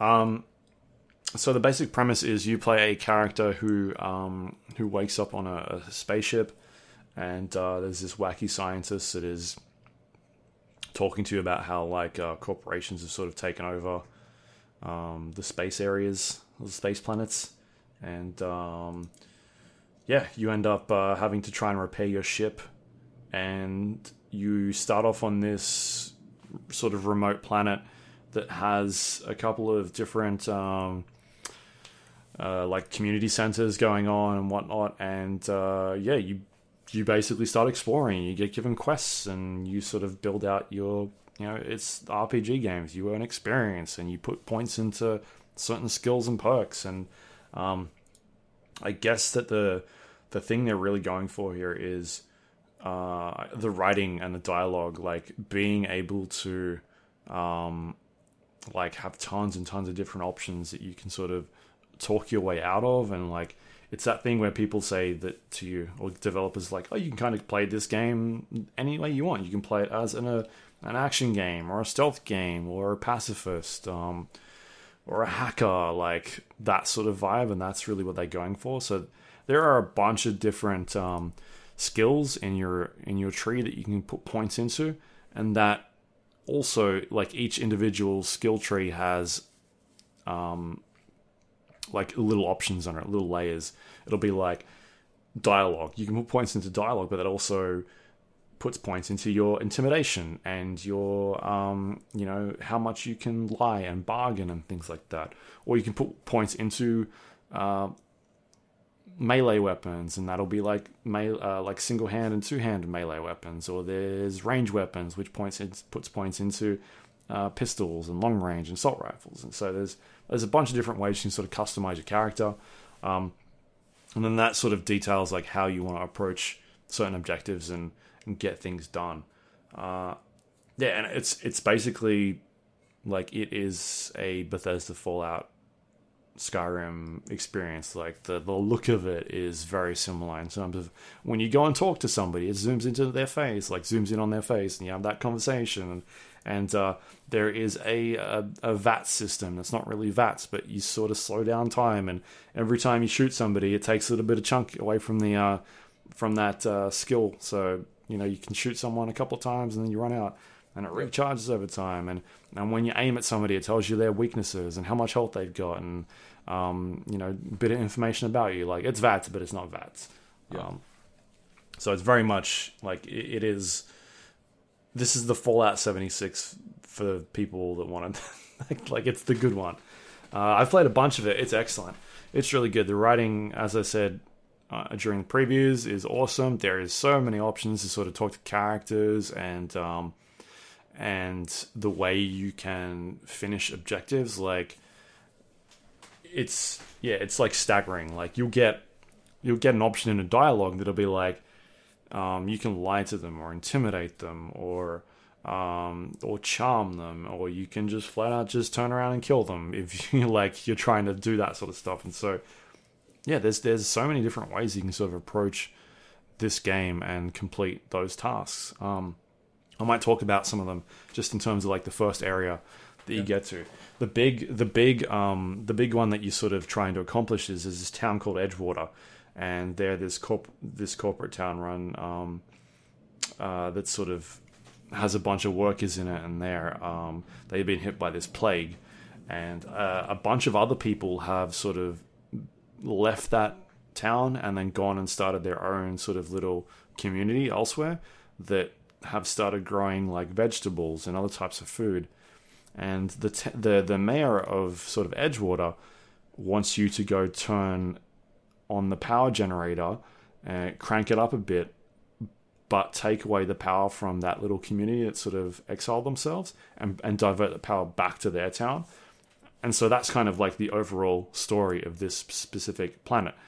Um, and so you meet characters in the town and you go meet the people that have sort of gone and started off their own little community, the deserters, I think they're called. Um, and you start learning about what their deal is and why they left. And um, yeah, you get a bit of backstory about those characters. And so then this overall choice, this big choice you've got to make is do I give the power back to this town um, or do I give it to the the deserters? And it, it sounds simple in terms of like, oh, well, you know, who do I pick? But they throw these sort of like black not they're not even black and white choices. They're like gray choices. Like both of them are like you don't know which ones to choose because they're saying things on this end but but also these other characters over here are saying things that make you sort of want to so you're always like constantly flipping backwards and forwards between like who you think should do it. And there's no like clear oh this is who i should be going for there's no right or wrong answer per se Yep. um, or maybe there is. It's just like that's just the way my game played out, and yeah, and so like the, the this this Edgewater kind of wants these people to come back. It's not like they want to kill them and leave them out. Like this mayor wants them these people to come back and start working for them again, but at the same time, those people don't want to come back because they don't like the way that mayor is running that town, and so there's awesome choices in there where you can like the way that I played it out was I ended up diverting the power back to Edgewater, but convinced that town to come back. But she, like the leader of that town, wouldn't come back if that mayor was still like leading the people, and so then you can convince the mayor to like step down if you want to do. Like, you, there's all these weird, sort of intricate choices that you can take. I, like, I, I didn't even. I could have just killed the mayor. like that Yeah. was one of the options. Like go go kill him. And i was like oh maybe i can do something else here. And so you can have this conversation with him and eventually convince him that maybe he should step down like they're growing their own food over here. And like yeah it's just like so cool the, the ways that this story can unfold. And then this one really small decision or not small decision but like this one decision that you can make can sort of branch out into these all these different ways and i felt like when i finished that area, I felt like I had solved it. like Yeah. that was the to me the perfect run of being able to do that. Um, you know, I could have. I was so close to, to giving the power to the to the deserters because I was like, yeah, fuck the corporations, man. Like, Yeah. but you get a character that that um becomes your companion, and she's like, at one point she's talking about like, oh no, I think you should give the power back to Edgewater. Like I've grown up there my entire life. They're really good people that that live there. They're just you know they're um hard workers and um you know it's they're just working hard. They're they're they're just trying to live. And you're like, oh fuck, all right. So now all of a sudden you're like, okay, now I've got to try and how do I fix this? Um, and yeah, and it just kind of leads you down this path of like eventually, um, like really interesting choices that are not necessarily the good or bad choice. It's like they're both kind of bit shit, but yeah. So th- that that first area, just the way it kind of played out, um, I think it's fantastic. Like the the writing and just the way that it um it lets you really or, or lets you like sort of think about what's going on in this world and sort of make the decisions that you want um, and how that plays out overall in the story is is really cool. So I'm, I'm digging I'm digging this game so far. I haven't, I haven't played a ton of it. I'm like level seven and I finished that first area and it seems like there's a bunch of different planets you can go to. Um, so yeah, it's really good. It's it's really really good. Um, Sweet. I played it on hard, and I switched it back to normal Um because I was getting mon- like I was getting destroyed because like Yeah. everyone I've heard has been like play it on on hard, and I'm like okay, and I was I don't know. I don't know how the leveling system works. Like, there's no there's no icons above enemy players' head to say these are level Right. eight. I think it kind of just scales. I was getting destroyed, like punted. Um, So maybe I'll switch it up to hard later on when I maybe get some better gear or weapons or something, something like that. Yeah. Because I've only got the one Doesn't seem like companion. it's a game where the combat is what you're in it for, right? Yeah, no, no, it doesn't. Because even after I switched it back to normal, I found that it was definitely easier, like a lot easier. Yeah. Uh, But also, I'm just like the combat's not. It's like nothing special. It's it's Yeah. definitely better than the combat that was in Y- yeah, yeah. Um, and so there's like pistols and RPGs and shotguns and hunting rifles. Like it's it's got a pretty decent combat system, but Yeah. I'm playing it for the story stuff. Yeah. Um, which they seem to do like an excellent job of that. So yeah, I'm uh, I'm having a lot of fun with it so far. So Yeah. I think it's it's definitely one people should should check out if you're um or were disappointed by Fallout 76. Um, or if you're a fan of those Bethesda games, because this is a studio that's worked on those games in the past, uh, who have made excellent RPGs in the past, and um, yeah, there's a reason why they've been bought out by by Microsoft. Yeah. So, yeah, I was just super surprised by how, um, yeah, just how you can really approach different objectives, and uh, you know that that sort of, um, there's no right or wrong, at least not in this particular case. Maybe there was, I just didn't see it, but it didn't seem like there was a right or wrong choice. They were both kind of very grey. Um, so I'd be interested to sort of hear what other people have done or how they s- solved it. Maybe, maybe there are other ways to go about it that I didn't see. So that would be really cool to find out. Um, and it's just not like that was sort of the main your main objective. There were different things in there. Like somebody asked for um, one of the residents in the town wanted to f- get some medicine to help um, cure them of something but then you like leave that area and somebody else approaches you and she's like oh you know that medicine could be used to cure all these other people and blah blah blah. And then so you got to make a choice of like all right who do i give the medicine to? Or do i just steal the medicine and sell it for for money? Um i'm pl- yeah I- i'm playing as um she is very high in terms of dialogue so she talks a lot out of situations. Sure. um, but she's also not like a. I don't feel like she's a bad guy. She's she steals like every fucking chance she's got. Like if I go into a house and there's stuff lying around, I'm stealing it. Like it'll tell you like steal, steal, steal, and I'll like close doors and I steal everything. But I don't go around killing people for fun or anything like that. Like she's trying to get by. Chaotic neutral. Yeah, yeah. Um, and the one time I lied was to, um, was for the main sort of choice when I was talking to the mayor, and I felt like it was a good lie. like, it, it was a lie in terms of I had information that um, Maybe you're chaotic good.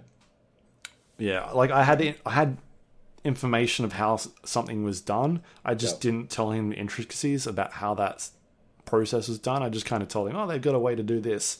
Like they they know how to grow vegetables." And he's like, "Oh, how do they do it then? What's their process?" And I know the process, but I'm like, "It doesn't matter about that process. Like Right. that's Right. how they Yeah, do it." That's fair. That's fair. That doesn't that's not even a lie. That's It, it came up don't. as a lie because I had found out earlier on how they did that. yeah. Like if I would have skipped that entire conversation, that probably wouldn't have come up as a Yeah, choice. that's awesome. Um, yeah, and there's there's stuff in there with like conversations you would have characters with things you're wearing and like they'll mention it and stuff like that. So yeah, it, it seems like a really um a really good game uh, that I think is going to get a lot of love during end of the year awards. Um, and I'm definitely keen to see sort of how it plays out and and uh, where it takes sort of where, where it takes you because yeah, it's it's excellent so far. So I'm really digging it. Nice. Yeah. So, well, I guess we'll find out next week when you play a bit more and what your sort of decisions are. Yeah, yeah. I'm- I'm super fucking pumped. I can't wait. Uh, It runs really good on PC. I'm playing on, um, tight. yeah, as I said, Xbox Game Pass. Yep. It's seems to run no issues at all, no crashes, nothing like that. So, yeah, seems Sorry. like a good port. Nice. Cool. Uh, well. And that here we are, Leaves, leaves one more game. a new a new genre. A new genre. A new genre. Uh, one that's never been seen before. The let's have this. I, I wrote it down.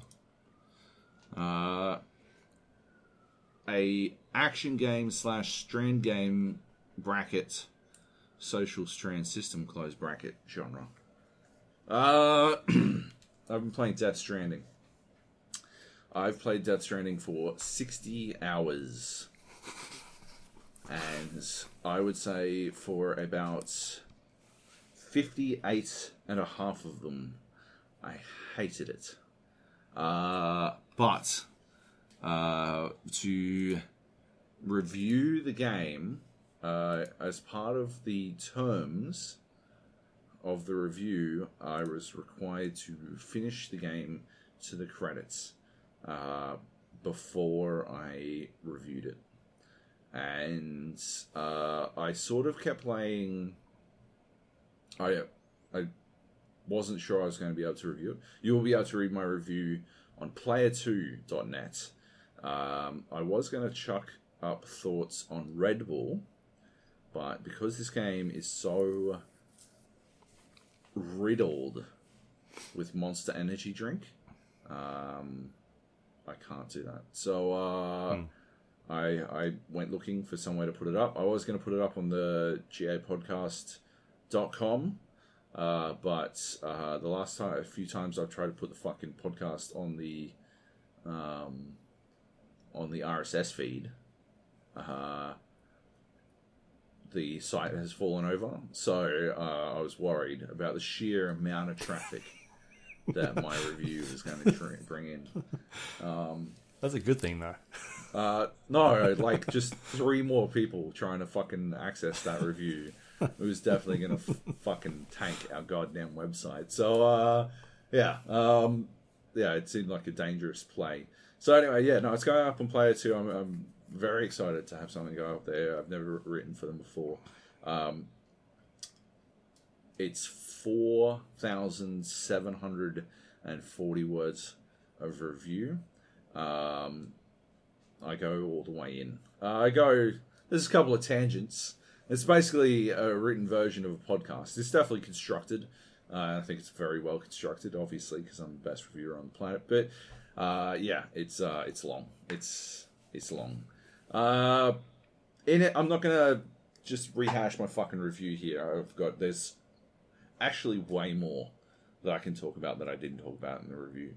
Um, but uh, just one thing that I will address Uh, in it, I talk about how uh, there's there's a degree of irony, right? There's a degree of irony for uh, criticizing Kojima for being overly verbose uh, amidst a review that is generally five times longer than every other fucking review that exists. Uh, there's there's definitely an irony in that, but I think at some level Kojima deserves as many words as I can give him. Uh, I've been contacted constantly, so many people uh, who were uh, like have the game uh, and a part of the the review. Uh, I guess process. Process. And it is a process. But uh, yeah so many people who are part of the process have contacted me uh, wondering what i think specifically because i am a massive kojima fan. And i am a massive kojima fan. I mean metal gear solid 3 is one of my favorite games of all time. It's at top three. It's in my top three. It sits alongside deus ex and uh, and grand theft auto vice city. For me as one of my favorite games of all time. Uh, like one of, in my opinion, the best games of all time. I mean, I I'm never going to rank the three necessarily because I think it changes every now and then. But nevertheless, Metal Gear Solid Three, like, changed how I thought about video games. Right?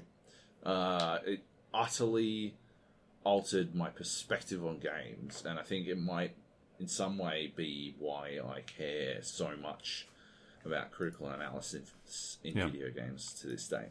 So it's massively important, and I do, and I honestly think Metal Gear Solid One, Metal Gear Solid Two, and Five, uh, and like, and obviously, obviously three, and to a lesser extent, elements of four and elements of five uh, were all utterly brilliant. I don't think, I do think, I absolutely think uh, there's a downward slope from three onwards, but uh, there are parts of both four and five that have further shaped how I look at video games. Um, anyway, so people look like people see a Kojima game and they literally think, "Oh, Joab's gonna fucking love this." Let's find out what Job thinks of this train wreck. Uh, because why wouldn't you? Why wouldn't you want to get the perspective of the unabashed fucking Kojima lover? I am pretty outward about my fucking adoration for his work. Uh, so yeah, I, I get it, right? I get that. Uh, I get why you'd, you'd want to ask me uh, what I think, uh, but I don't like it at all. I don't like Death Stranding. It is a bad game on so many fucking levels. On so many levels. And uh, yeah, I don't think he's lost it. I don't think Kojima's lost it. I think what has happened is his his perspective has changed. I think there were it's it's crazy to think this, but I think there were elements of Konami who were you know, everyone thinks Konami was holding Kojima back. Everyone still blames blames Konami for the ending of Metal Gear Solid Five, even though that shit was scripted and acted uh, months before the game was fi- finished. Um, but yeah, I think they needed he needed to be held back. Someone needed to fucking rein him in, right? Uh, at some point, uh, you you do like you know. Obviously, I'm all about creativity, but yeah, there is a point where someone needs to step in and say, maybe we should stop. Maybe we, maybe we should just hold off a little. Uh, maybe you've this is one element too much, uh, too many, right? Like maybe your review doesn't need to be four thousand eight hundred fucking words long. Maybe it could just be a thousand words. Maybe you could condense it Yeah. down into you could cut thirty eight hundred words and say all this succinctly instead. You know, Yeah. And we don't need an an interpretive dance of your review posted Yeah. alongside it right? that goes for 16 hours. but I've already done the dance. So, um, but like you know, Kojima's far like far from being the only person who needs an editor. Kojima and I are far from the only people who need a fucking editor, right? Like Quentin Tarantino, right? You've seen Once Upon a Time in Hollywood, right? That that movie doesn't need to be 18 hours long, right? Like it doesn't need to continue on and on and on and on. I don't need that many gratuitous lingering shots of feet, right? It just I just don't need them, right? Like I could do without. 'em.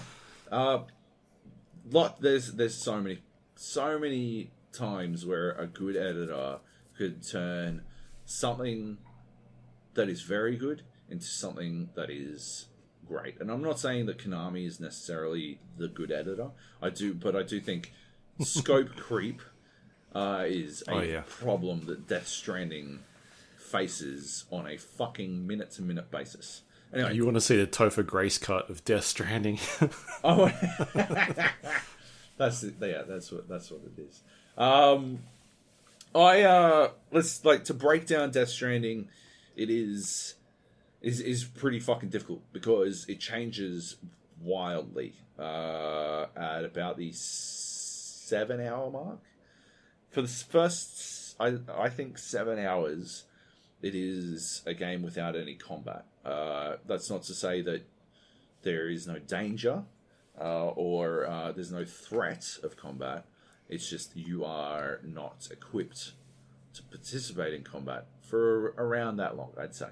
Uh, and then you acquire the tools require uh, needed to to participate in combat, and that changes. And uh, and then it, it turns into something different because suddenly you're able to fight back, and that changes the landscape of uh, of the game and the way the game actually plays out.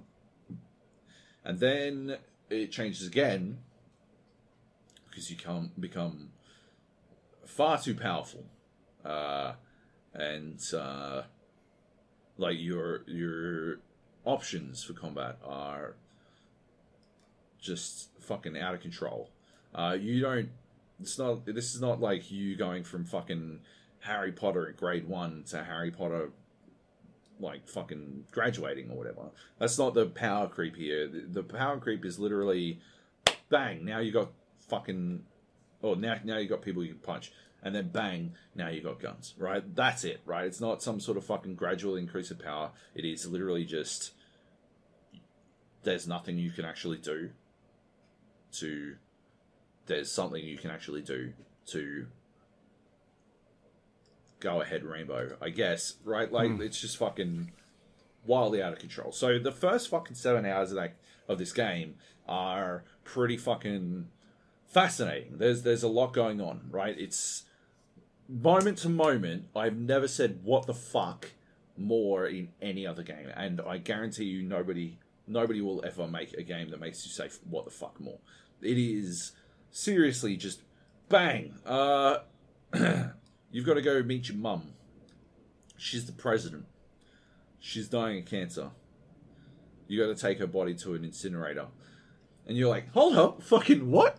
I'm still reeling over my mum is the president and she's got cancer. I'm still trying to process that, right? Like, and I'm gonna, what?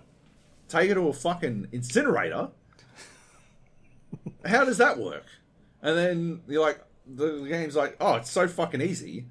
Here she is in a body bag. You're like, what the fuck is going on? Oh I'm like, what? You just that's my mum, and I just gotta go fucking burn her? And they're like, yeah, that's it, right? Like, that's what happens.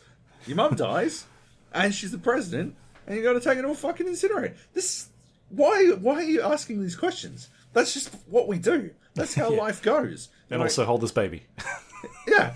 Oh, yeah. I forgot. Right. Also, yeah. There's this baby in a jar. uh, and you're like, uh, what do I do with the baby in a jar? And it's like, well, it's your it's your jar, baby. So obviously you look after it. Uh, but by the way, by the way, it's not a real baby. It's a tool. Uh, and don't get attached to it. And also don't let it cry too much because that'll make it useless as a tool. So balance those four fucking things uh, while you carry dead mum to an incinerator. And you're like, all right, that's a lot to unpack. That's a, there's there's a lot to unpack, and then like, by the way, the area with the incinerator has a lot of BTs in it, and you're like, what are BTs? Uh, forgive me for asking. Obviously, as the great and legendary porter that I am, because everyone always refers to you as like the legend porter, like the the greatest of porters, even though you evidently knocked your head or something and don't remember shit. Because ev- like Norman Reedus's reaction to everything that happens is like mine, my own personal reaction. It's like, what? What are you talking about? Right? So he's just got this permanently fucking confused look on his face. But anyway, you're the legendary porter. Uh, I obviously don't need to explain this to you, Sam Porter Bridges, but BTs stands for beached things, of course. Uh, they're um, monsters. Anyway, they're they're all over the fucking place at the incinerator. Just carry mum there, burn her up. And you're like, what? What do you mean? What do you mean by monsters? And they're like, when it rains, uh, everything ages a lot quicker, uh, and the rain makes everything age a lot quicker, and uh, also monsters live in the rain. And you're like, yeah. Okay, you've you've added you've added another wrinkle to to this line. I was almost at a flat fucking surface, but uh, now that what the rain's gonna make me old, like just anything it touches. Not necessarily you. You've got a fucking hoodie.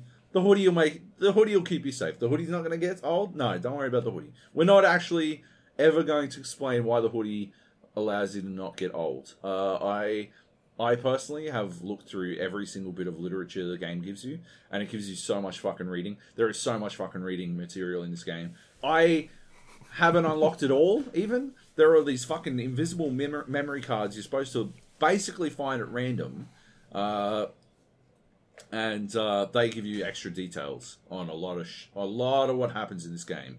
Uh, but uh, I didn't find all the memory cards because there's fucking I think 36 of them. I found four because they're invisible, and you basically just have to be looking at looking at the prompts to. It says press square to pick up memory card. You have to basically be looking there at that time, and most of the time you're not looking there because you're trying to not fall off a fucking mountain. Anyway, so read it all. I never found out why hoodies make you invulnerable to time rain. Nevertheless, moving back to uh, the monster situation, yeah, rain. It's it's time rain. It's where monsters live. Just don't run into them, and you'll be fine. The baby uh, will actually keep you safe, but if you go too close to a monster, the baby will get upset. You got to really. It's a balancing act, but you're the legendary porter you'll be fine. Just carry your mum to a fucking furnace. And you're like, uh, okay, well, let's, like, yeah, that's fine. Um, what happens if the monster catches me, though? Oh, it's so easy. There's a sea of black, and a much larger monster comes out, and it'll eat you. But if it eats you, I wouldn't stress too much. It'll damage the cargo, but uh, you can come back to life because you're you're immortal. And this this is this is like the exposition in the first 40 minutes of the game. Like all of this is just sort of thrown at you. It's just like right right of course. All of this makes sense to me. Um, that's fair enough. Uh, the the bigger monsters that eat me what do they look like? Oh they're whales with squid faces. Tentacles obviously you'll be fine uh, all of this is explained to you by either die hard man who uh, I suppose really likes Die Hard, or Dead Man, because he really likes hanging out with dead people. And I Die Hard Man, that you don't get that explained to you for a long time. Uh, so, but you do get Dead Man. Dead Man is explained to you, and Heart Man is explained to you. Heart Man has a heart condition and lives next to a lake that's shaped like a heart, and also his heart is shaped like a heart and also uh, he is looking for his lost loved one. So he really hearts, right? So they call him Heart Man. And Dead Man really likes hanging out with dead people. They don't really delve into that as much as I would like. If I was Sam Porter Bridges, I would have further questions. But at the same time, I would have further questions about literally everything I've been confronted with at that point. So, anyway, Dead Man, played by Guillermo del Toro, Academy Award winner and fish fucking enthusiast, Guillermo del Toro, uh, but only briefly. Uh, he's only very briefly played by Guillermo del Toro. Most of the game, he's played by another actor doing a Guillermo del Toro impression. Uh, I believe Norman Reedus is the only person who is actually there for the entirety of the game, and even he isn't doing his own mocap. Uh, he is not Sam Porter Bridges' mocap uh, actor. He's just the uh, actor, actor, the cutscene actor. Um, anyway, Nicolas Winding Refn, uh, the director of Drive, he's Heartman, right?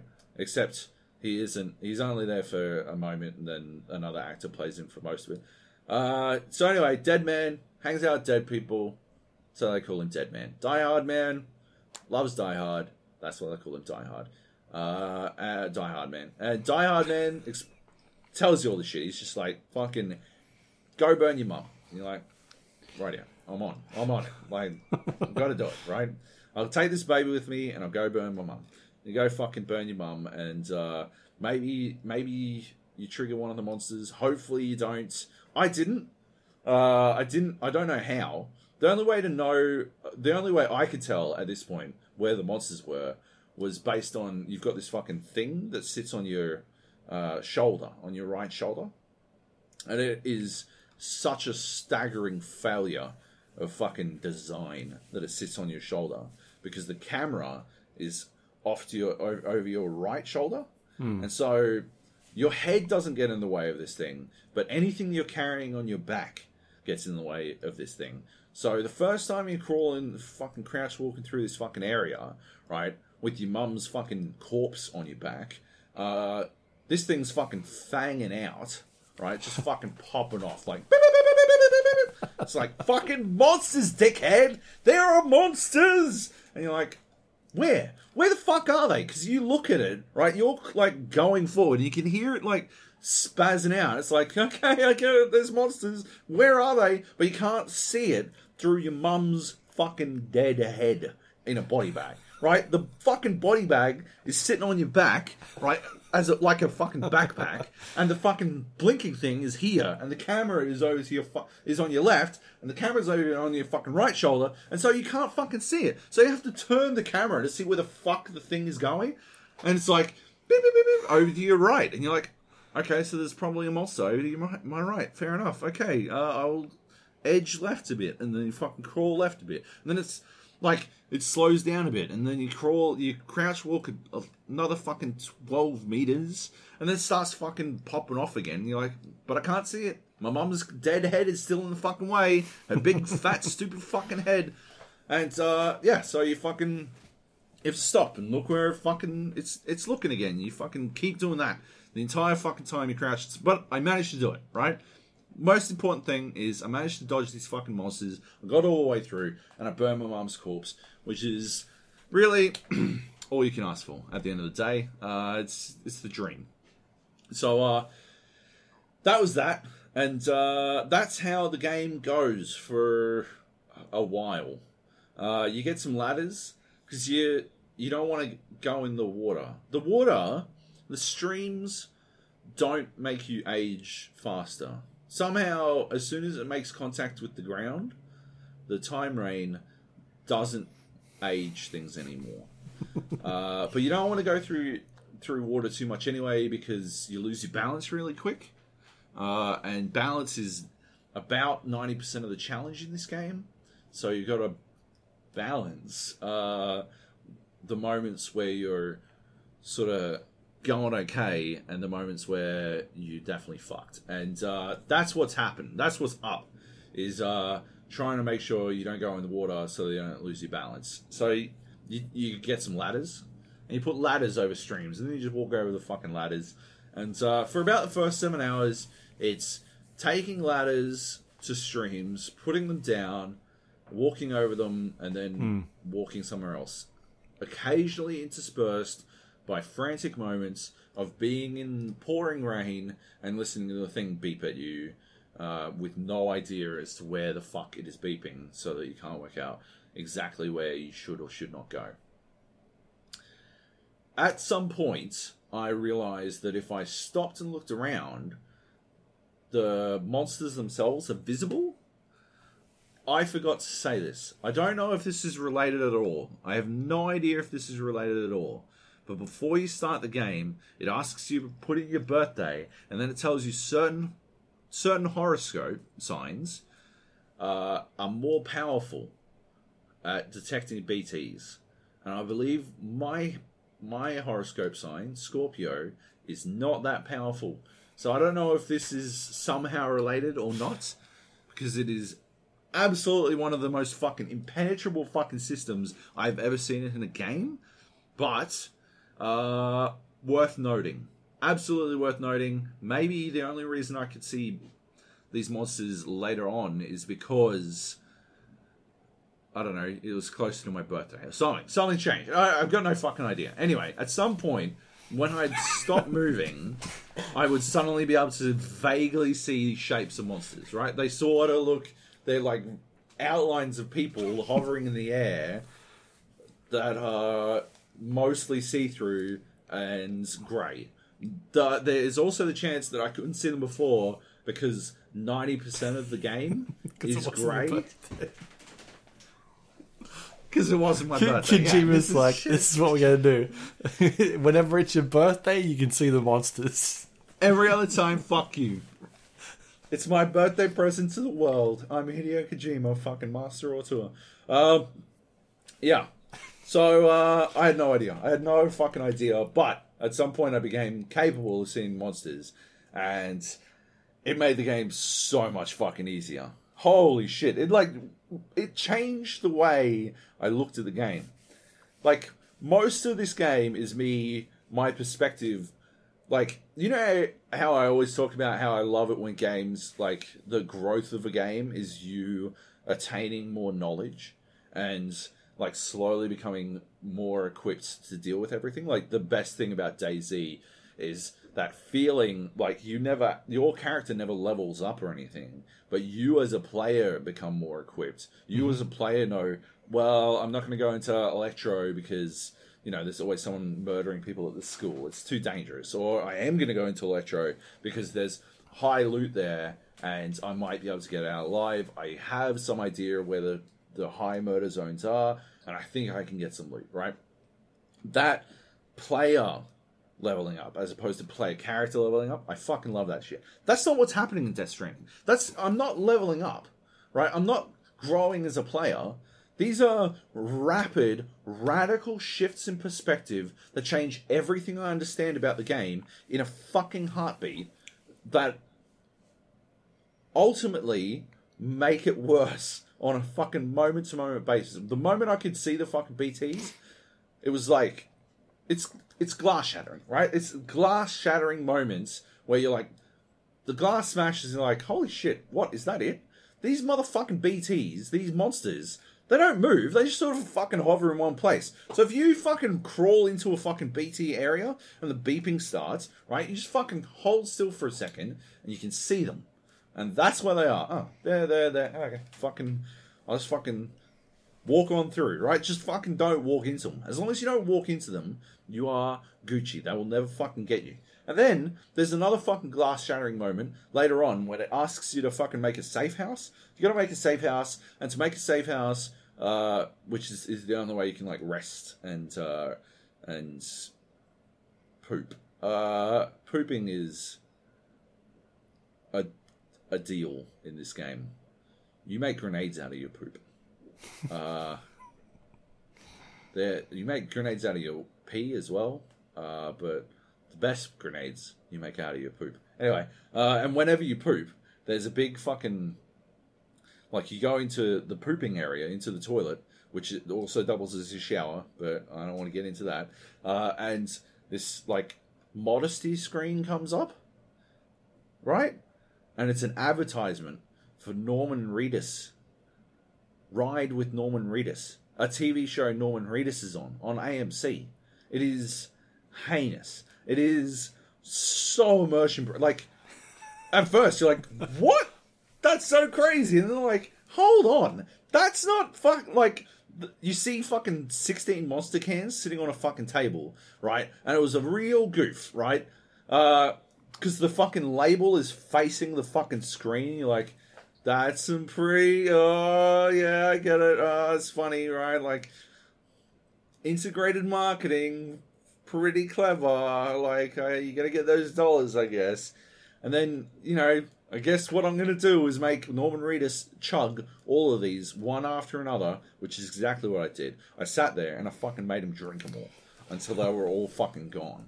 Uh, he does the exact same animation every time. It's this fucking, and he leans back and he kicks his feet and then he dunks it into the fucking bin. It's awful.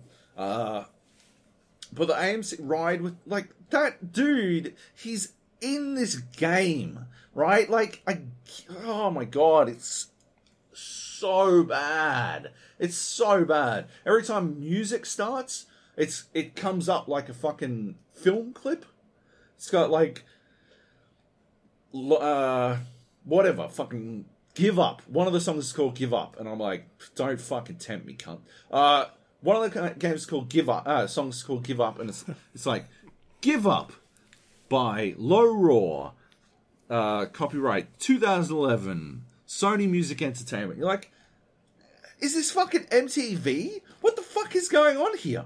Every song is by Low Roar, as far as I can tell. It's literally just Low Roar's self-titled album. I fucking looked it up. I'd never heard of them before, but now I've heard all of their songs. Anyway, it's just I look. I also looked up why the fuck they would use this music when fucking Kojima wants to be a fucking legitimate fucking cinem, cinematic fucking auteur, and it turns out that basically Sony Music and Sony Computer Entertainment made a fucking deal where they're selling their fucking music. Why wouldn't you get Hans Zimmer? Why wouldn't you get fucking John Williams or Max Richter or fucking Clint Mansell? Like some fucking cinema fucking soundtrack designer to make you some fucking epic scores because every single like every fucking time it's a song with fucking words i'm like why why are there words why is anyone fucking talking here what does does fucking norman reedus have a fucking walkman i assume it'd be a fucking sony walkman right just fucking branded and zoom right in on his fucking sony brand or some shit right like no, it's not. It should be a fucking score, right? Like, how the fuck did you make this mistake? Because you're a fucking sellout. You're selling out as hard as you fucking can. That's what this game is. It's selling out as hard as fucking humanly possible over and over and over again. And the idea that this is somehow fucking cinematic genius rankles me to my core. Seeing George Miller fucking oh, Kojima's a fucking genius. Oh, that Kojima makes me believe games can be art. Cunt, you had a fucking game development studio. What the fuck is wrong with you, George? George Miller, yeah. Like, what? A Team Bondi a fucking joke to you, prick? Holy shit. You fucking happy feet motherfucker. What the fuck do you know? So, anyway, glass shattering, right? I'm like, oh, I, I've got grenades now. I can throw them at the. I got poo grenades. I can throw them at the fucking BTs and scare them off, right?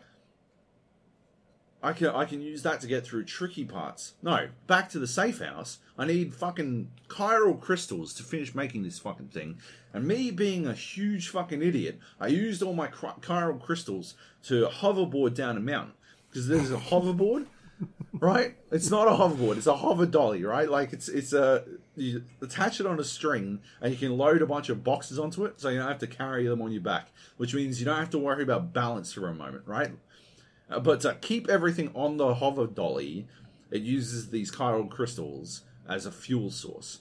Uh, so the other thing you can do is once it's attached to you, uh, you can stand on it and then just fucking ride it down hills. And I spent half an hour doing that uh, because it was a lot of fun. It doesn't work very well. Like every vehicle in this game, it doesn't work as well as it should. But it is a lot of fun uh, in a game where you're largely just walking from one location to another. So, anyway, so I pissed away all my chiral crystals. I'm like, well, I fucking need more now, don't I? Good one, Joe. You fucking fucked that up. I reckon it probably had me at the right amount of chiral crystals in the game to make this safe house. and then I pissed them all away. So I had to I had to find more, and I'm running around for a bit, finding one or two fucking crystals. I need 300 of these cunts. I'm like, this is gonna take forever. I know what I'm gonna do, and so anytime you kill a BT, anytime you fucking kill a monster, it explodes fucking hundreds of these things, right? So I just went and fucking. I went down to where it was raining. I went down to where there were fucking monsters, and I walked into one. And I just. I'm like, just fucking. Yep, let's go, let's go, right? Like, choppity chop. I'm trying to get some fucking shit done here. Fucking monster grabs me. Giant monster comes out. I throw fucking 15 fucking grenades at the fucking thing. Dead. All the chiral crystals I need. And I'm like, oh, okay. Glass shuttle. That's the game now. The game is now me hunting down these fucking monsters and murdering them for resources that I need at some point. I they are now cattle. I have throwing poo grenades at them. throwing fucking poo grenades at the fucking monsters. I've turned them into cattle. They are now. I farm them. Right. Whenever I need fucking crystals, I'm like, well, guess I better go slaughter me a fucking cow, and like that's what I do. I go fucking kill some cows, and I load up on crystals, and I fucking get back on my hover dolly so I can roll it down a fucking hill. Yeah. And that's that's the glass shadow, right? Now I'm some sort of fucking god in this world, right? Like now I just fuck and then a little bit later you get a gun instead of just poo grenades, and you're like, well, well, well, well. I think I know what's gonna happen here. And you go and you find the bad guys.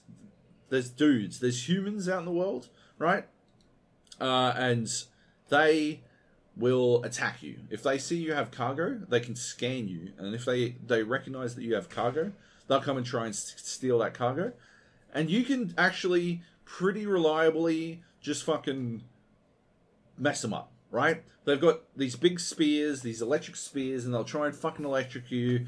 Uh, but for some reason, they are worse at it than any Assassin's Creed guard has ever been. So even if there's fucking 15 of the cunts, all with electric spears, they'll just stand there and you just punch, you just like wait for them to swing, and then you step in and you punch them, and then you knock them out, and then you turn. And you do it to the next one, and they'll just fucking wait. They'll wait for you to finish one by one until you knock them all out, right? You can get unlimited resources doing this. So many fucking. If you want to build roads, you got to build roads and shit, right? You don't have to. Uh, you. It doesn't really do any good, but you got to do something, right? Got to do something. got to do something Might as well build a road. There's only so many fucking poo grenades I could throw. Um, so, uh, if you're trying to build a road, you need a certain amount of metals, you need a certain amount of like ceramics or whatever, just construction materials. And the easiest way to get them is you go to a fucking mules camp, you beat up a bunch of cunts, and then you fucking steal what they had, right? Easy peasy. They've usually even got trucks that you can steal so you can load up more of their shit that you're stealing from them while they lay unconscious. And then you get a fucking gun, right? You're like, well, it's no longer going to be anywhere near as tedious. So you just get fucking multiple guns. Because you can't, for some reason, you don't get ammunition. It's sort of like a single use society, a single use gun. Once you've used all of the fucking ammo in this gun, it's done. If you go back to a safe house, uh, you can reload. It will reload all your weapons. But you're never going to do that because every single time you go to a safe house, there's a cutscene for going into the safe house. There's a cutscene for him waking up in the safe house. There's a cutscene for him leaving the safe house. A cutscene for Mad Mikkelsen to do something while you're leaving the cuts uh, the safe house. It happens every single time. And then there's a cutscene to show him finishing uh, exiting the safe house. So at some point you're just like, I just don't want to. I, I just I just don't think I'll poop anymore. I'm just not going to poo for the rest of this fucking game. You can skip the cutscenes if you press start, right, X, and I am probably if I've learned any particular combo in this game, it is start, right, X. Right, I'm very good at that now. I'm like proficient. Right, like I could fucking skip through cutscenes with like lightning alacrity. But the problem is you don't want to skip every. You don't want to skip those Mads Mikkelsen cutscenes because it's Mad Mads, right? Like you don't want to fucking you don't want to miss any Mads moments, right? Hmm. And there are other cutscenes that you desperately don't want to, to skip either.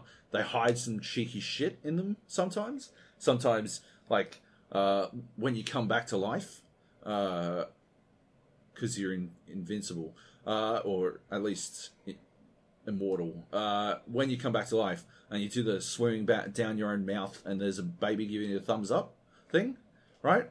They changed that up a bit uh, a couple of times, and it's freaky as fuck. You don't want to miss that shit.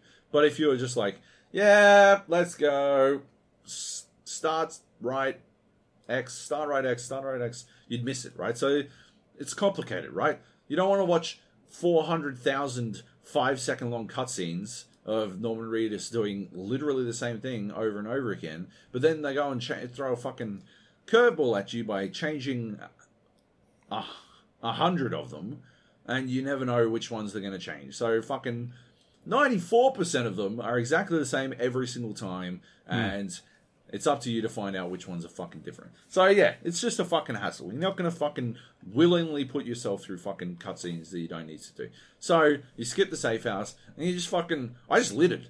I just like it's it's the post apocalypse. I don't give a fuck, right? If if my if I my gun's out of ammo, I'll just fucking drop it on the ground. So I always go out with multiple versions of the same gun, right? And when they run out of ammo, I just fucking drop them, like fucking John Wick or some shit. I'm just like fucking, well, new one, and uh, it is pretty cool the way it gets it. It's like they're still carried in like briefcase style, so we'll like fucking flick the briefcase off. No consideration for what happens to the briefcase waste, by the way. Uh, so I, I don't feel too bad about littering. Anyway, you get the gun and you're like, it's on now because now I don't have to wait for each of the 15 dudes to come at me. I just fucking punt them, right? Like, done, done. If you use a lethal weapon, they die. You have to go dump them in a fucking incinerator. It's not worth the hassle. Uh, so instead, you could probably load a bunch up on a truck, take them to the incinerator. Why- why do you have to- macabre? Dump them? Hey. Why do you have to do that? Why do you have to dump them? Oh, because if, if anyone dies, they turn into a BT after like a certain period of time. So you gotta uh, they turn into a monster. So you gotta dump them. So that they that's why you are that's why you were dumping your mum in the incinerator in the first place. Um, so she wouldn't turn into a yeah. Anyway, uh, so you can't can't shoot them with lethal ammo. You just use non-lethal. Uh, I don't know why lethal ammo exists at all, but it does. And uh, you just use yeah non-lethal. You just knock them all out. I was uh I had this bola gun, you know, bola like two balls on the end of a rope, and you shoot it out and it, like ties around. It's it's like a Star Wars classic. Uh, I was doing that shit. I was just fucking bowling. cunt. Uh, I'd wait till I get in a river, and then I'd get them right. Because if you bola them, right, they don't they're not knocked out right away. They like sort of struggle free after a certain amount of time. So you got to go up and like kick them in the fucking head, right? That's the game. That is literally a part of the game. Is oh they're well yeah they're they're still struggling, so go kick them in the fucking face, so they stop struggling. And you're like oh yeah I'm the good guy. Don't worry about this. Uh, so you're fucking yeah literally you bola up 15 motherfuckers and then you just run around in a circle kicking them in the face, and then you're free to fucking take whatever you want. But if you wait until they're in a river and then you bola them, they get knocked out straight away. Technically, I imagine they drown, but uh, this game doesn't seem to think they die, so no, no worries, easy peasy. I just wait. I'd stand on one side of a river, and then I'd just wait for them to come across, and then I'd get them every time they went into the river. Uh, yeah, too easy. Um, so yeah, suddenly humans. You're farming humans for resources. Farming everything for resources. And why are you farming these resources, Luke? I'll tell you why. To build For no roads. reason at all. to build roads that don't really fucking help. Roads are good, right? Roads are good in the sense that the vehicles in this game are the fucking worst things I've ever seen in my life. I do not understand the fucking world building element that leads to two vehicles that have no place in a world that has no infrastructure, right? One of them is a is the fucking bike from fucking Akira, right?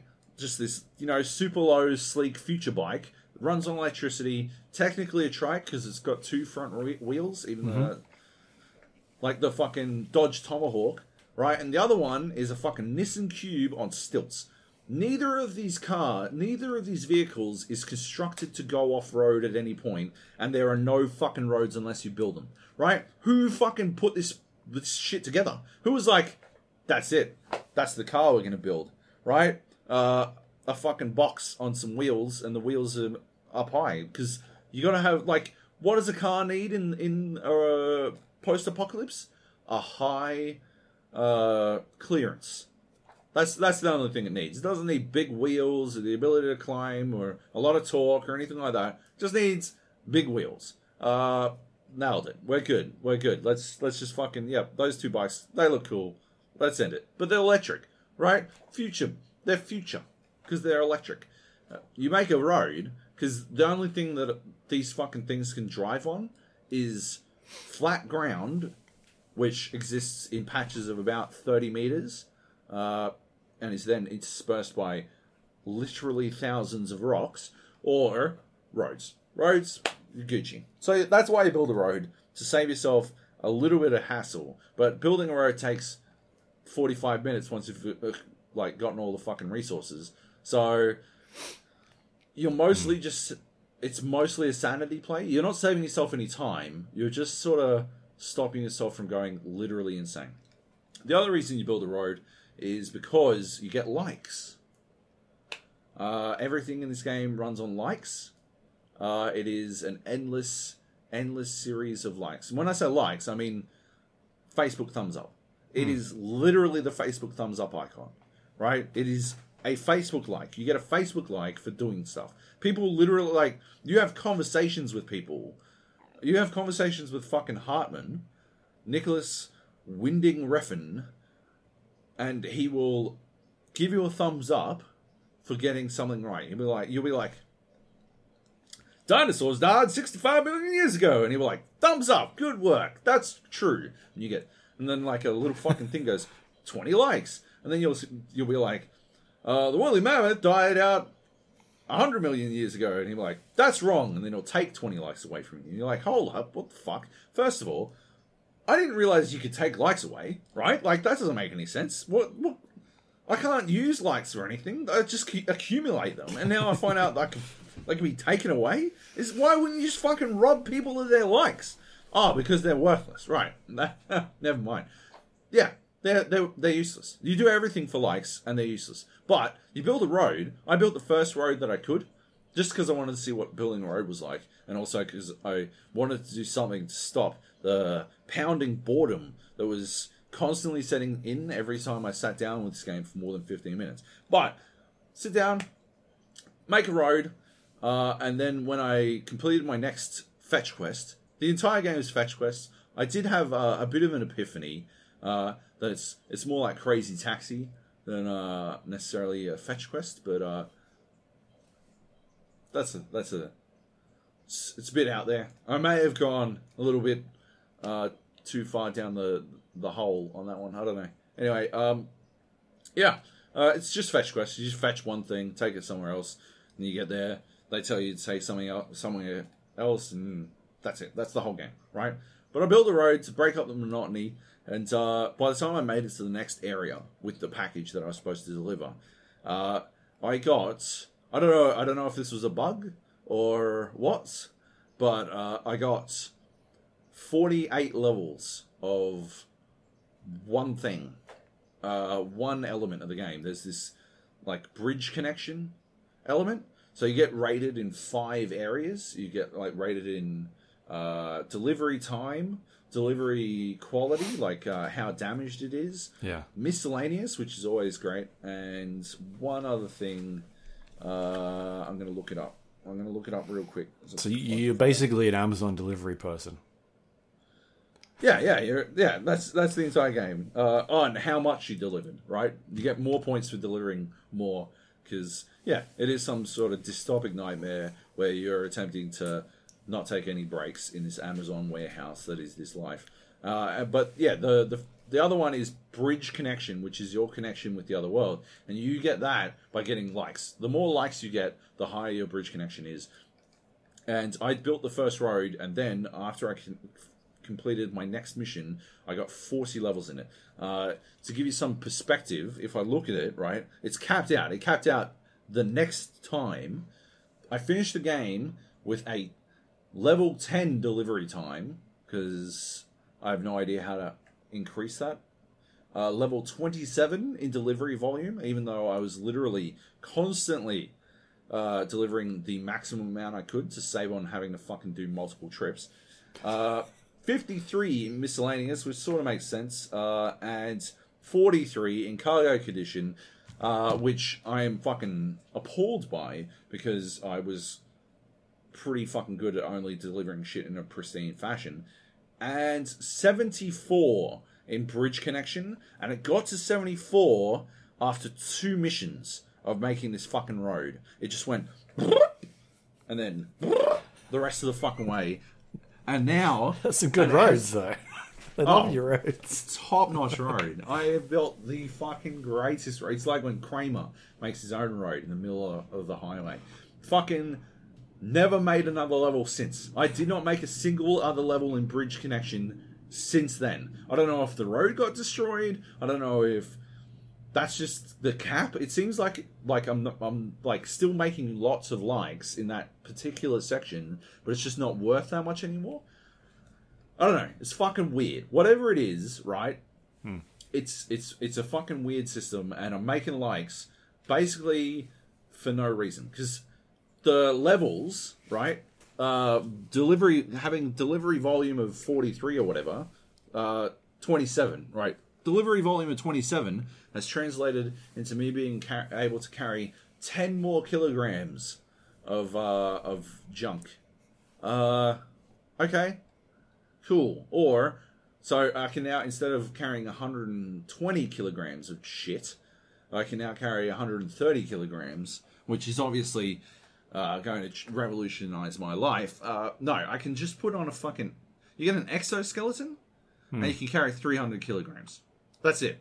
It doesn't matter anymore. Or you you get on a bike and you can carry however fucking much you want. You just fucking load yourself up, right? At, at one point, right, I needed to get a bunch of materials from one place to another, and I had, I could either do two trips, right, or I could get on a bike and just do it that way. And what I obviously what I did was get on a bike. But once you're over your over your max weight limit, right?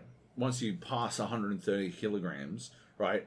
Uh, you you're not able to move much anymore. So you sort of just like, uh, uh, and it takes forever, right? But you can, as far as I can tell, you can just sort of fucking saddle him up with infinite amount of shit as long as you've got fucking like happy to fucking wait for him to stagger step his way through everything. Anyway, uh, and and you got to worry about your balance, of course. You always got to worry about your balance. But if you just fucking carry that shit like one at a time over next to the bike, or park the bike next to where you're gonna be, then fucking load everything up on your bike, and then hop on the bike. Uh, the picture I sent you is me with uh, just over the maximum amount, and he just sort of fucking leans over the bike. Suddenly, balance doesn't matter, weight limits don't matter, nothing fucking matters because he's on a fucking bike. He's like, he's fucking doing fucking wheelies and shit, like doing whatever the fuck he wants. Bikes solve all your fucking problems. He's fucking. That's it. Too easy. Or yeah, you can chuck it in a truck. Uh, yeah, it's just this fucking. What the fuck are you doing, right? Like, why am I doing anything for likes in the first place? There's no currency system. Multiple dudes who you deliver shit to, like, laugh at you because you do this for no reason. They they're like, oh, and I don't even have to pay pay you anything. You're like, motherfucker, like, what? Like, you're really gonna throw that in my face, you fucking hmm. coward bitch, hiding in a fucking hole while I'm running around fucking farming up fucking monsters? Like, how fucking dare you? Get the fuck out of here. Why don't you fucking why don't you 3D print your fucking medicine for your daughter then next time, motherfucker? See what happens, right? You wanna fucking die?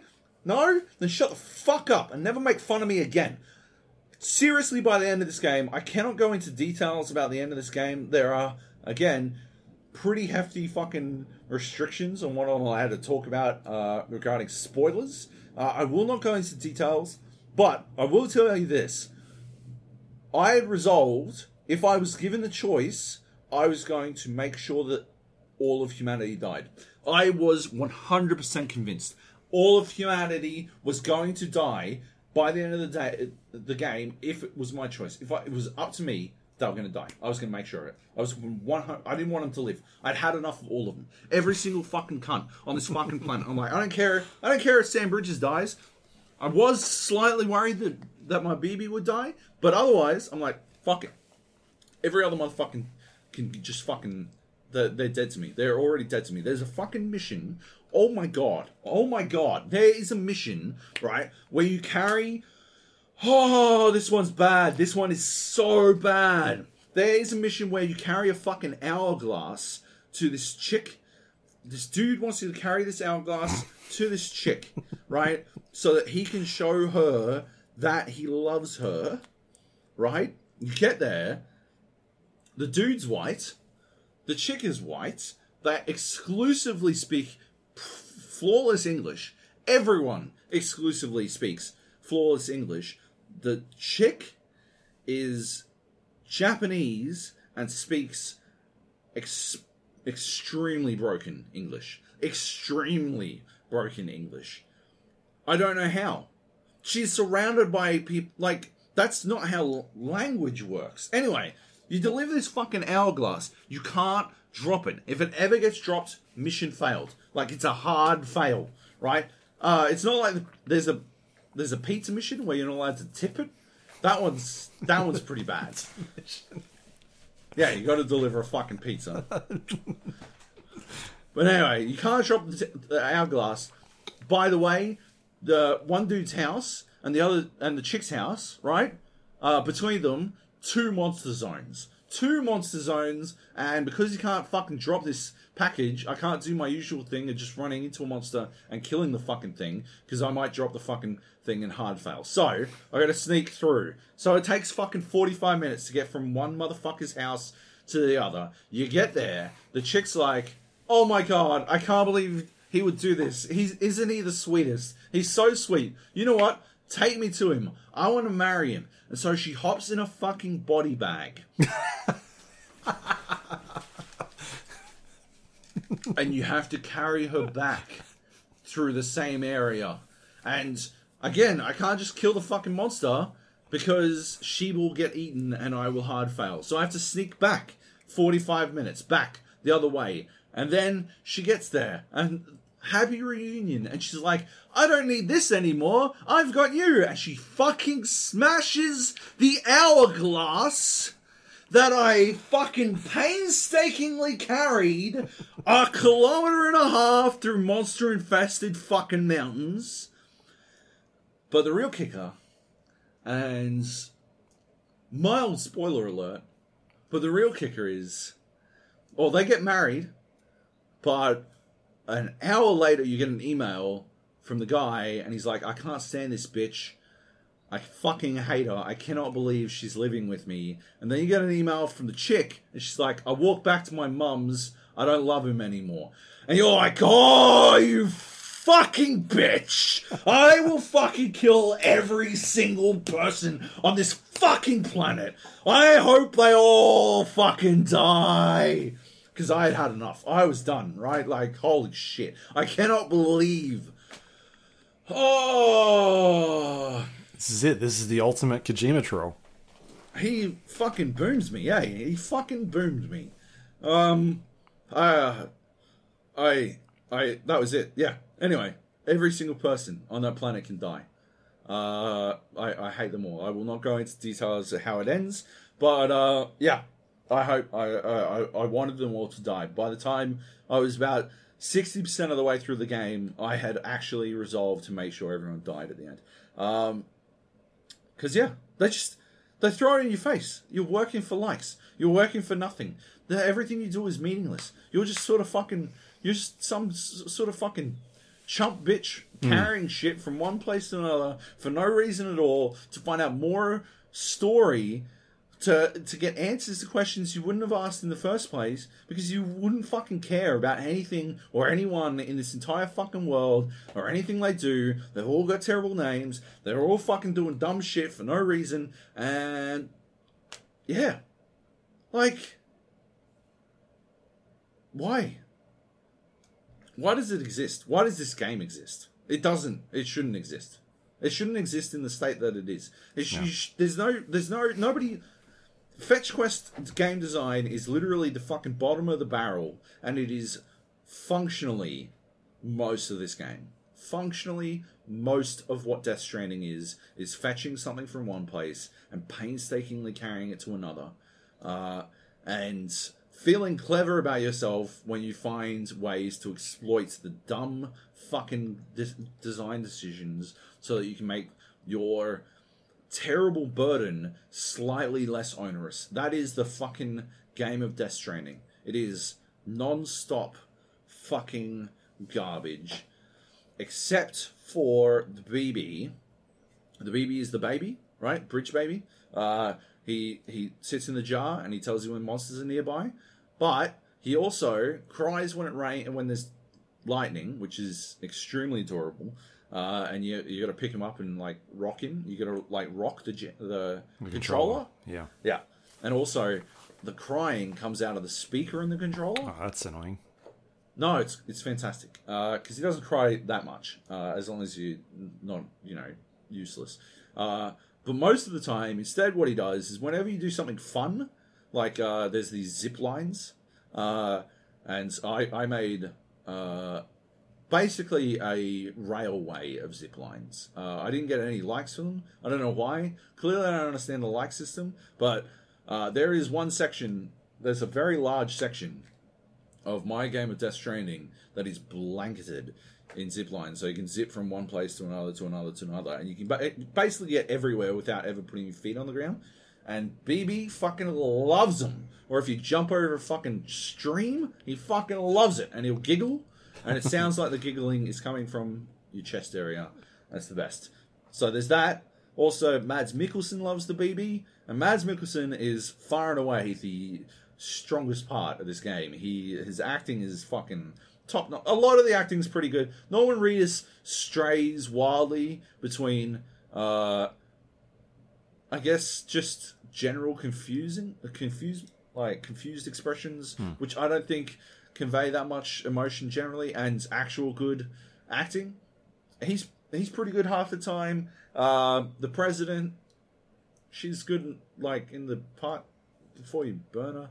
Um, like, yeah, a lot of the acting is pretty good, but it's delivering utter nonsense.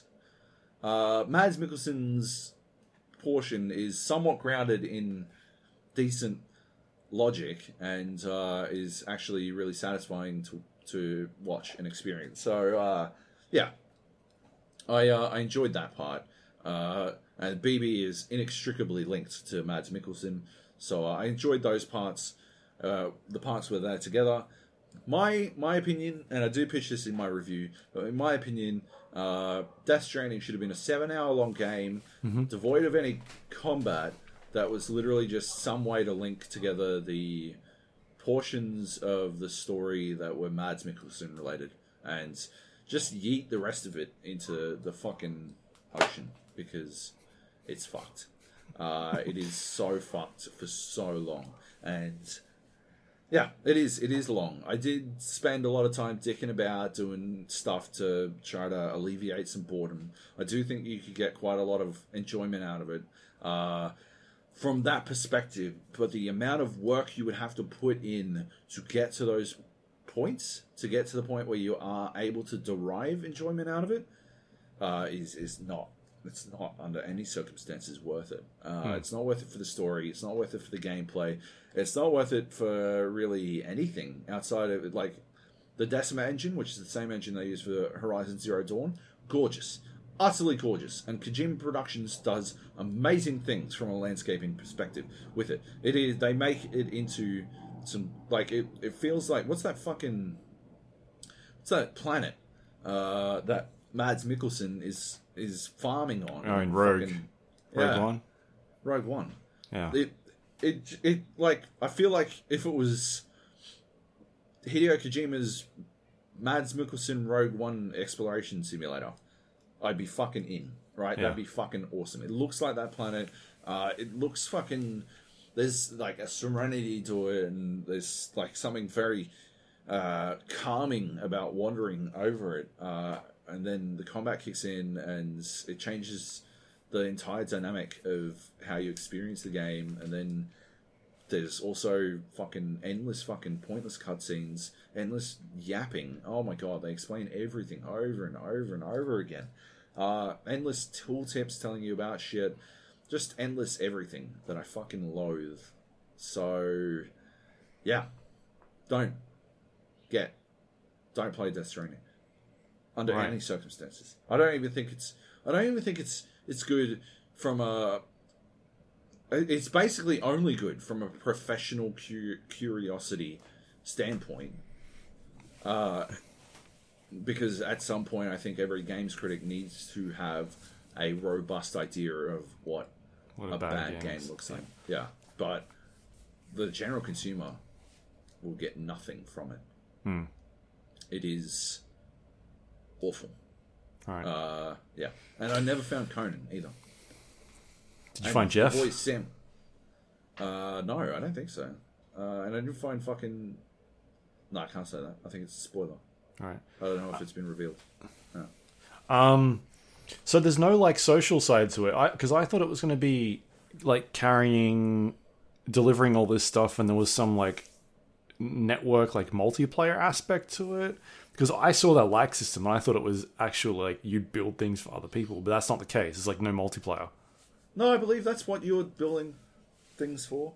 I believe the reason I got a bunch of likes for the cool road that I made it Hmm. was players using that that road. Oh, so it's persistent. It is multiplayer. Uh, yeah, it is. Yeah, it is.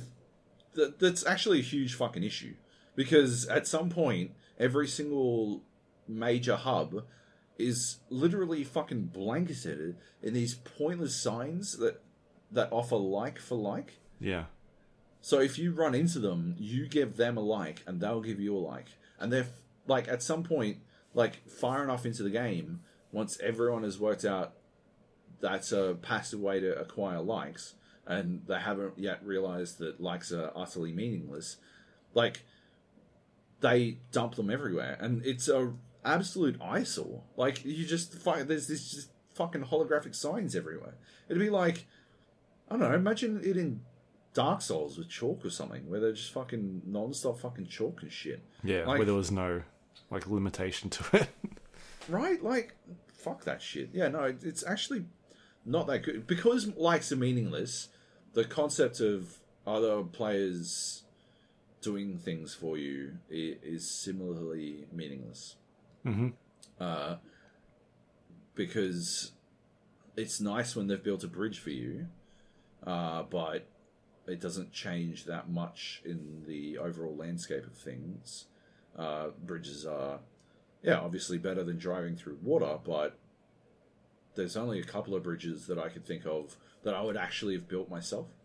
Right? Otherwise, I'd just drive through the fucking water. sure. Yeah. Um, I I would generally like by the end of the game, I was running around with the maximum amount of uh, building items on me, so I could build my fucking network of zip lines. hmm Uh, so I imagine I would have just arrived there a little bit earlier if I needed to build a bridge or a power generator at the at a opportune moment, right? Like being online added nothing to the experience, detracted quite a bit, and or added very little to the experience. I, I won't say nothing. Added very little to the experience, uh, detracted quite a bit because of the eyesore element of the holographic signs everywhere, and yeah, uh, ties into a meaningless progression system. So fuck it.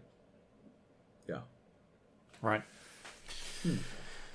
Yeah. So, sounds like it's going to be an interesting uh, day when, when this drops tomorrow. Uh, reviews hit 6 p.m. tomorrow, so obviously this podcast can't go out until then, unfortunately. Uh, yeah. I, th- I think it's. Personally, personally, I'm expecting the NBA dunk contest. I reckon it's going to be fucking bananas. I am. I said this to so among the people that I talked to, uh, Grizz from official, uh, formerly of official PlayStation magazine, and Mark Serrels, uh, formerly of Kotaku, now uh, CNET.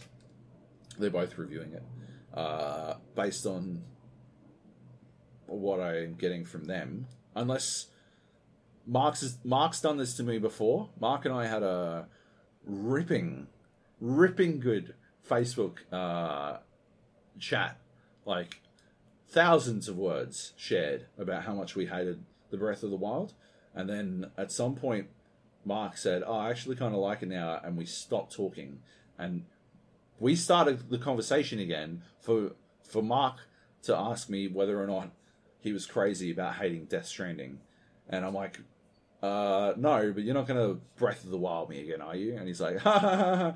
I guess we'll see. So unless Mark's had another fucking change of heart, characteristic change of heart, I guess we will like wait and see. But I think what's going to happen is the NBA dunk contest as everyone climbs over themselves to find the best way to fully illustrate how bad the execution of this game is. Uh, I think it's gonna be fucking awesome. But yeah, oh, what I was saying to Grizz and Serrels was that I'm ex- like the thing I'm most excited about for Death Stranding is reading these reviews because I think it's gonna be glorious. Yeah. I can't fucking wait. I've heard about a couple of them. Um, I feel like it's still going to land in between the sixes or sevens. The game, just because of the nature of the review system these days. Like I, th- I I still, do, yeah, yeah. Actually, I I think I think you might be right. I think it's I think six. I think it's going to stretch to six. Hmm. Uh, yeah, I, th- I think you're right there. Um, which is disappointing, but I think for me, it's like it's it's the words that I'm interested in. I can't wait. I can't wait to see how people il- illustrate it. the The scores will probably be disappointingly high, but uh, yeah, I think the words will be entertaining as fuck to read, and it will feel worth the sixty hours I put into this game to uh, to get out the other side and share in that experience. I think. yeah. I, I still think it's going to be very polarizing. Like we're going to see some, uh, Oh, Some people are stuff. going to love it. yeah, People are going to love it, and and I am I am ready to rip them up. Um, in a respectful way, obviously, uh, not the way that I get ripped up. Someone fucking, I got fucking messaged about Doom again the other day. Like, what the fuck?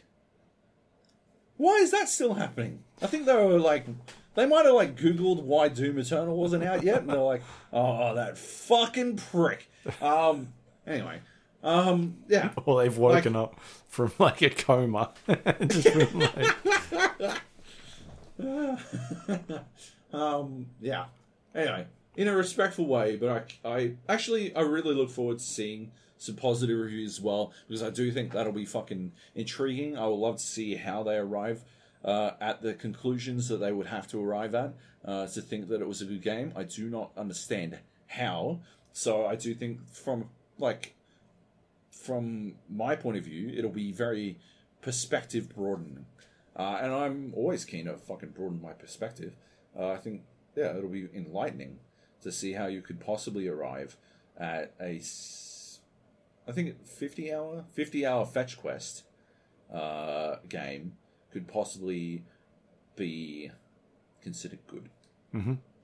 Uh, I do think that we may have a curve. There might be a curve on what good entails. Sure. Uh, I think it'll be there will be definitely some people who will. People are going to consider my review harsh. Uh, I think after nearly five thousand words, I've successfully justified my fucking opinion. Uh, but yeah, they're going to think it's harsh. So go in a bit. we'll see. I've read the Survivor review, so Oh yeah, okay. We'll, we'll see. Uh, yeah, okay. well, yeah, I'm not saying they're going to think it's the harshest, uh, but people are going to say it's harsh. I guarantee. you. yeah. Uh, I think I, I remain respectful in my criticism as well. So Okay. yeah. All right. Anyway, That's the games. I think we'll probably talk about that a bit more, maybe next week if if I get a chance to You play it. Fucking lunatic. You are a lunatic. You're a lunatic. All right. Should we do some news? let's do the news. We got um a bunch of EA news here. Um, Yep. First one is a pretty big one. EA games are coming back to Steam, including the EA um like their Game Pass subscription they're doing as well. You'll be able to use that. Um, it's pretty big considering that we've seen a lot of publishers sort of move away from Steam al- altogether and, and launch their own platforms. Uh, Yep. This doesn't mean that Origin is going away anyway. You're still going to have to use Origin to, um, to I guess run a bunch of these games, Yeah. but you'll be able to buy stuff on Steam, a new storefront, uh, and they, they're kicking things off with the new Star Wars game, which comes out in about two weeks. Yes.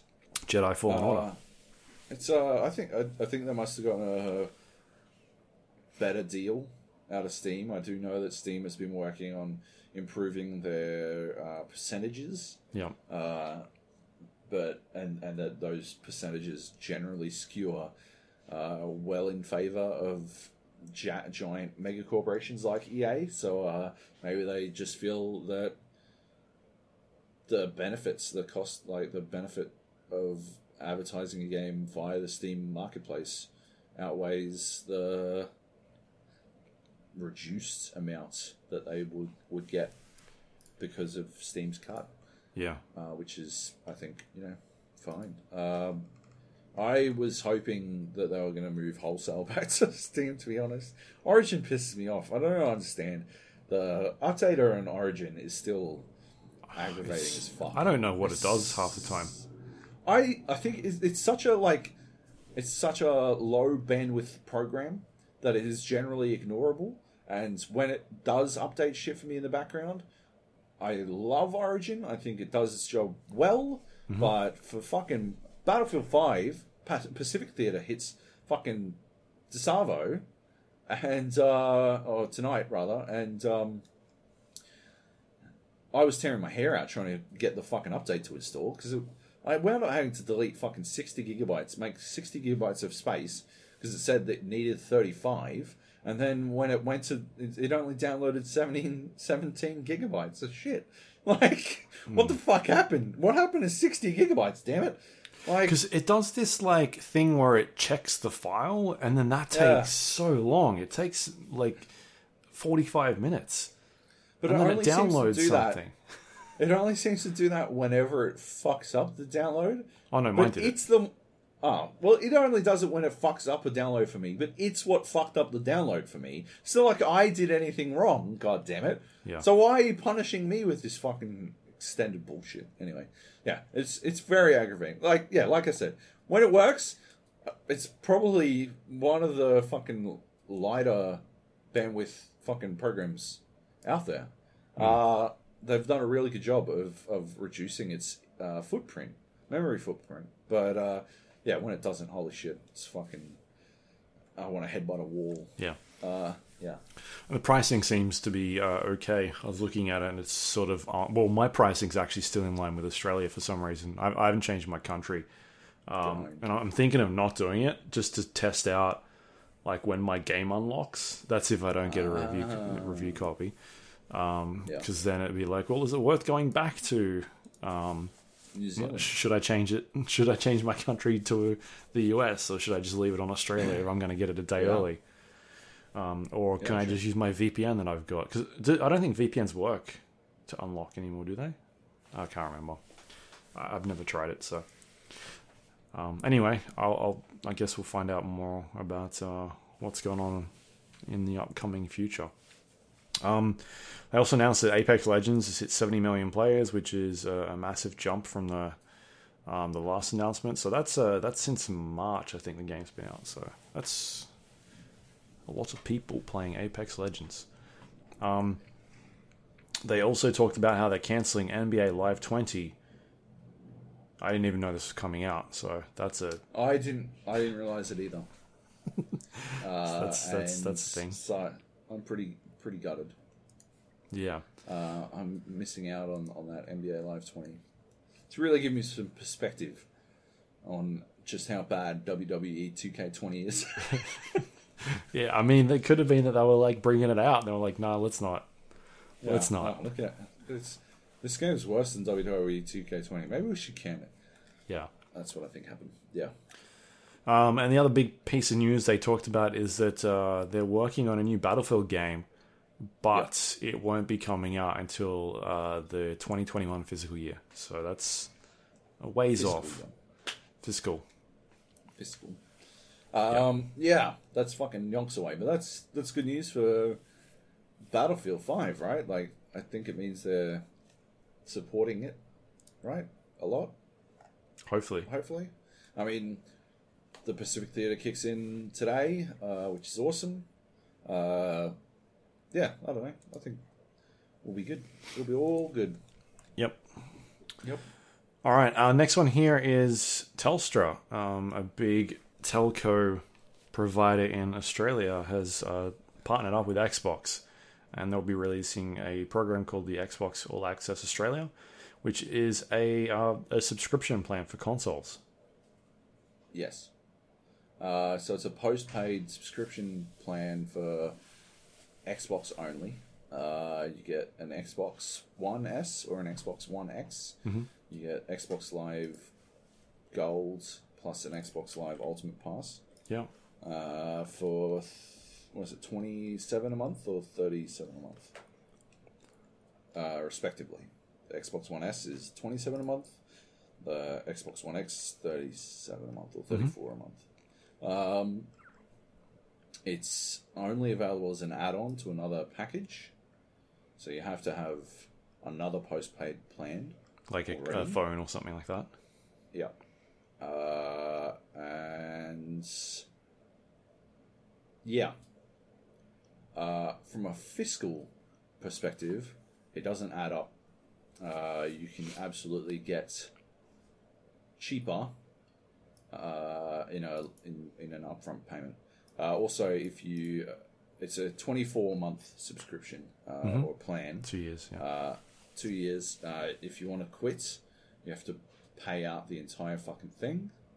Um, and there is a new Xbox coming out in a year, and there are no current plans uh, for an upgrade path that doesn't involve buying out your current plan. right. So yeah, I, there Uh, was an up. There there is a possibility of upgrading that I saw. I was at the briefing. I heard them. I like we asked the question directly in the Q and A, and they Right. said they didn't have any plans at this point. Um, so Where did I maybe someone extrapolated something. I don't know, or maybe someone got more details. But yeah, uh, yeah. From what I heard at the press conference, there's no path. Um, which yeah, I don't know. It's just. Uh, yeah, it's not I mean, if if you wanted to dabble in games, I guess maybe, but otherwise, it's just it just doesn't make sense. Uh, it's Yeah. too expensive. Um, yeah, So Xbox One S. if you're doing the thing that you said, which is going out and looking for deals, it definitely is more like it's it's it's more expensive. But if you put them up next to each other, because uh, Stevivor did a breakdown of the costs associated, um, and you buy if you buy all the stuff individually, you end up saving yourself. Um, with the One S, you end up saving about 120 Australian across uh, across the entire purchase. Um, Right. If you do it on the Xbox One X, it's about just over a hundred dollars saving. Um, that's using like RRP um, for for specific bundles that he had at that time of posting. But there's obviously uh, I saw some new bundles Oh, come out. now we now we use RRP. I see how it is. Like, oh, when it's JB Hi-Fi, he wants to be all like, "This game costs sixty fucking dollars," but no, now he's like, "What's the RRP?" Well, isn't that fucking rich? Yeah, because he's linked to the Xbox side. I'm just going off of what he's linked to. Um, Yeah, so I mean, there's save- there's definitely you can savings. Easily save one hundred and twenty dollars without, like, oh my lord! You you think the fucking Xbox One S isn't going to get significantly cheaper six months out from the fucking Project Scorpio launch? Yeah. Like, there's no fucking way. Uh, yeah, I like I get what you're saying, but at the same time, this is supposed to be for people that can't afford that giant six seven hundred dollar payment out flat, and so they're breaking it down to you know 25 30 dollar payments across a span of time. Don't doesn't JB Hi-Fi have Easy Pay or whatever the fuck? I don't know. do Doesn't they? every fucking online retailer have some sort of fucking payment plan system at this point? Maybe. Yeah. But your general consumer is also not going to know that they can get the ultimate gamer pass for a dollar if they go and buy two years worth of Xbox Live Gold and then buy the pass on the one dollar thing that they got going on at the moment. Like that's like it took me a fucking to do that. I had to go and read an article on CNET that explained to me what I needed to do to to get to that point. Right. Sure. And this isn't for the this isn't for us. This isn't for the people that are a bit more savvy. This is just for your person that just like, oh, I just want some sort of easy plan that I can I can do. Um I think it's a good stepping stone. Like it's probably stuff You're that just needs to happy change. because last week on last week's podcast, you literally predicted this would happen. That's the only reason you like it. Just fucking admit it. Yeah. You literally predicted that this is what someone would do, and then they announced it half a week later. Uh, not even half a week. They revealed it under embargo. Fucking two days later. That's the only reason that you're fucking stoked about this shit. Don't try and fucking make excuses about how it's a good idea. Uh, yeah. I'm just saying I'm No, on I'm point. just, I'm just salty because it's Telstra. Yeah. It's Telstra, and they invited me to go to the literally the room where they told me they were shutting down Game Arena uh, to have a fucking briefing about how they were finally getting into gaming. Uh, five years and five days after they turned off and deleted all of my work on Game Arena. So I'm just salty. I'm salty. The GA in this fucking podcast title used to stand for something, and Telstra deleted it forever. uh, so yeah, I'm a salt monster. That's basically it. yeah. But I'm okay with it. All right, next up is Ghost Recon Breakpoint. The developers have outlined plans for the next few months. Um, basically, they've acknowledged there's been a bunch of issues. We saw the, the earnings call recently um, where they talked about how it, uh, the reception wasn't as well as they'd hoped, and that they acknowledged that, yeah, there was definitely problems and they're trying to tr- sort them out.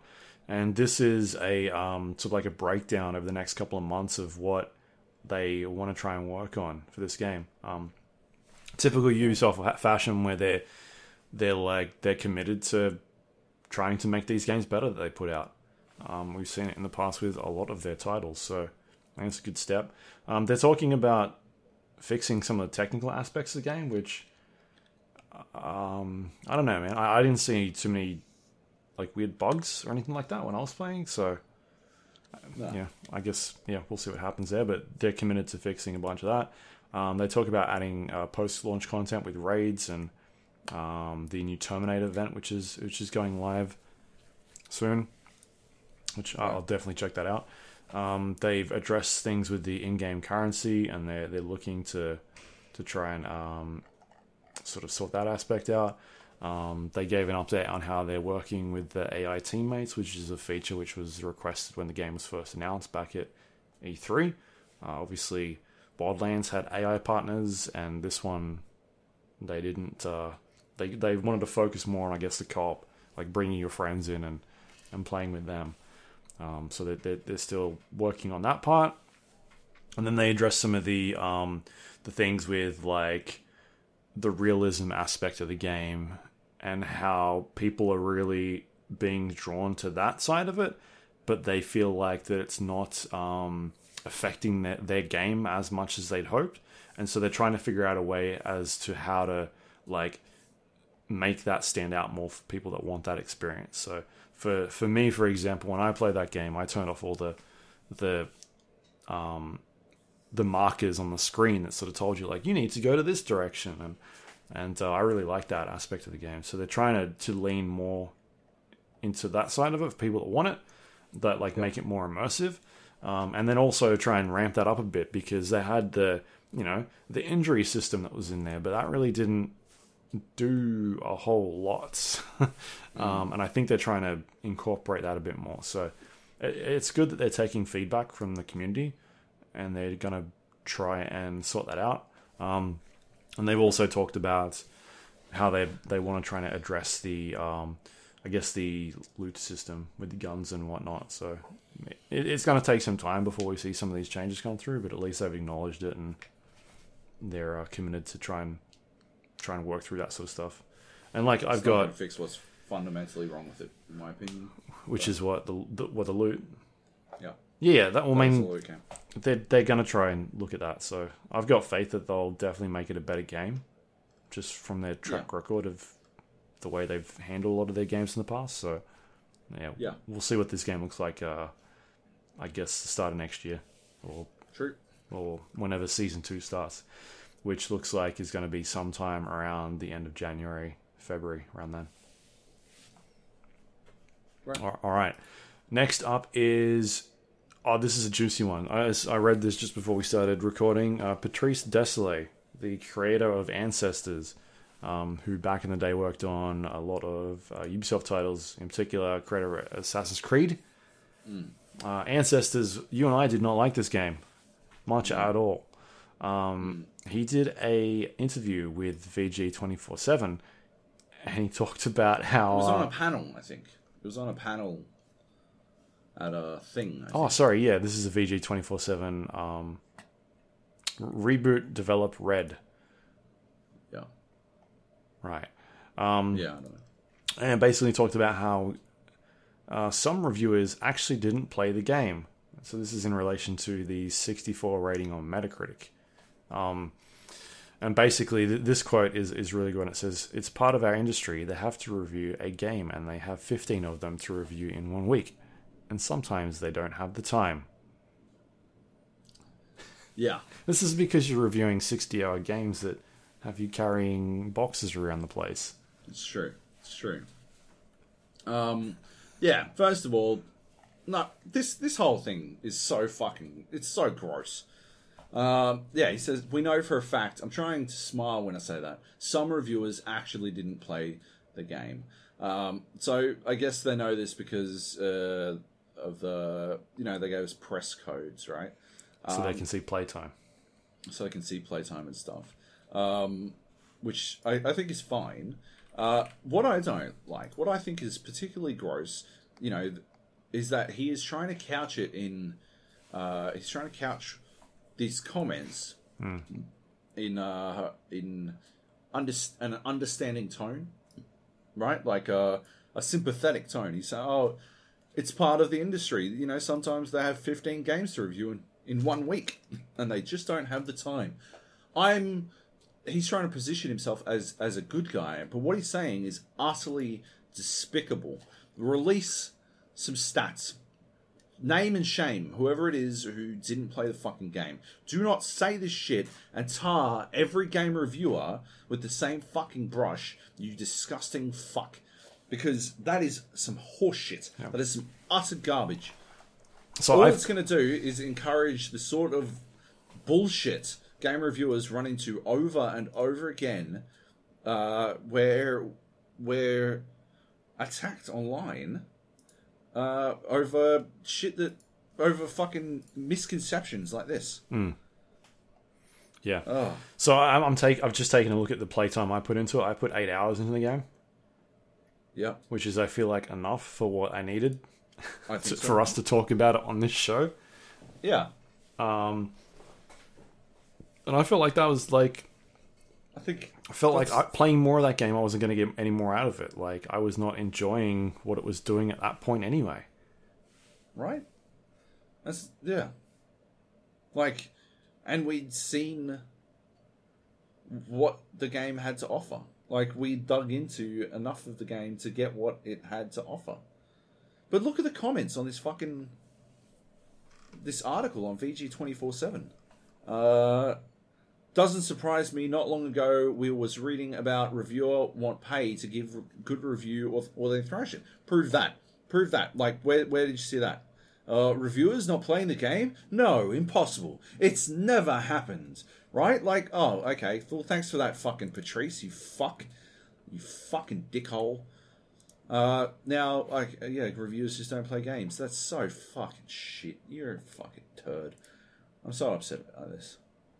I really liked Patrice Désilets. I didn't like his last game, obviously, but shit. Like, what a cunty thing to do. To say. Fuck him. Yeah, to say that he, you know his game actually wasn't bad. It's just that people didn't play it. People didn't play, Play it, it long enough. It's horseshit. It's such a bullshit deflection, and he can go fuck himself forever. Uh, anyway, yeah, juicy. Um, yeah. Anyway, moving on. Yep. Next up is well, that was it. That was the last one. Yeah. Are there any questions? When when did we record last week? Same day Never we record every week. Twenty fourth. Okay. 24th. Okay, Pinky. Um, so we've got two questions. Uh, first is from Frisco. Uh, am I still boycotting Blizz? Blizz uh, am I still boycotting Blizzard if I have to reinstall BattleNet to play Modern Warfare on PC? This is, this is a good question. You do have to reinstall BattleNet to play Modern Warfare on PC, uh, and uh, BattleNet is BlizzCon's uh, Blizzard's rather uh, Blizzard's platform. Although I guess it's just uh, Activision Blizzard King's platform at this point. Uh, are Activision and Blizzard inextricably linked? Should you be boycotting Activision for all the things they've done, like uh, no dedicated war, uh, servers for Modern Warfare 2? I think you should be. Uh, never give up when you do your boycotts. Uh, once you start boycotting, you to boycott forever. Um, yeah.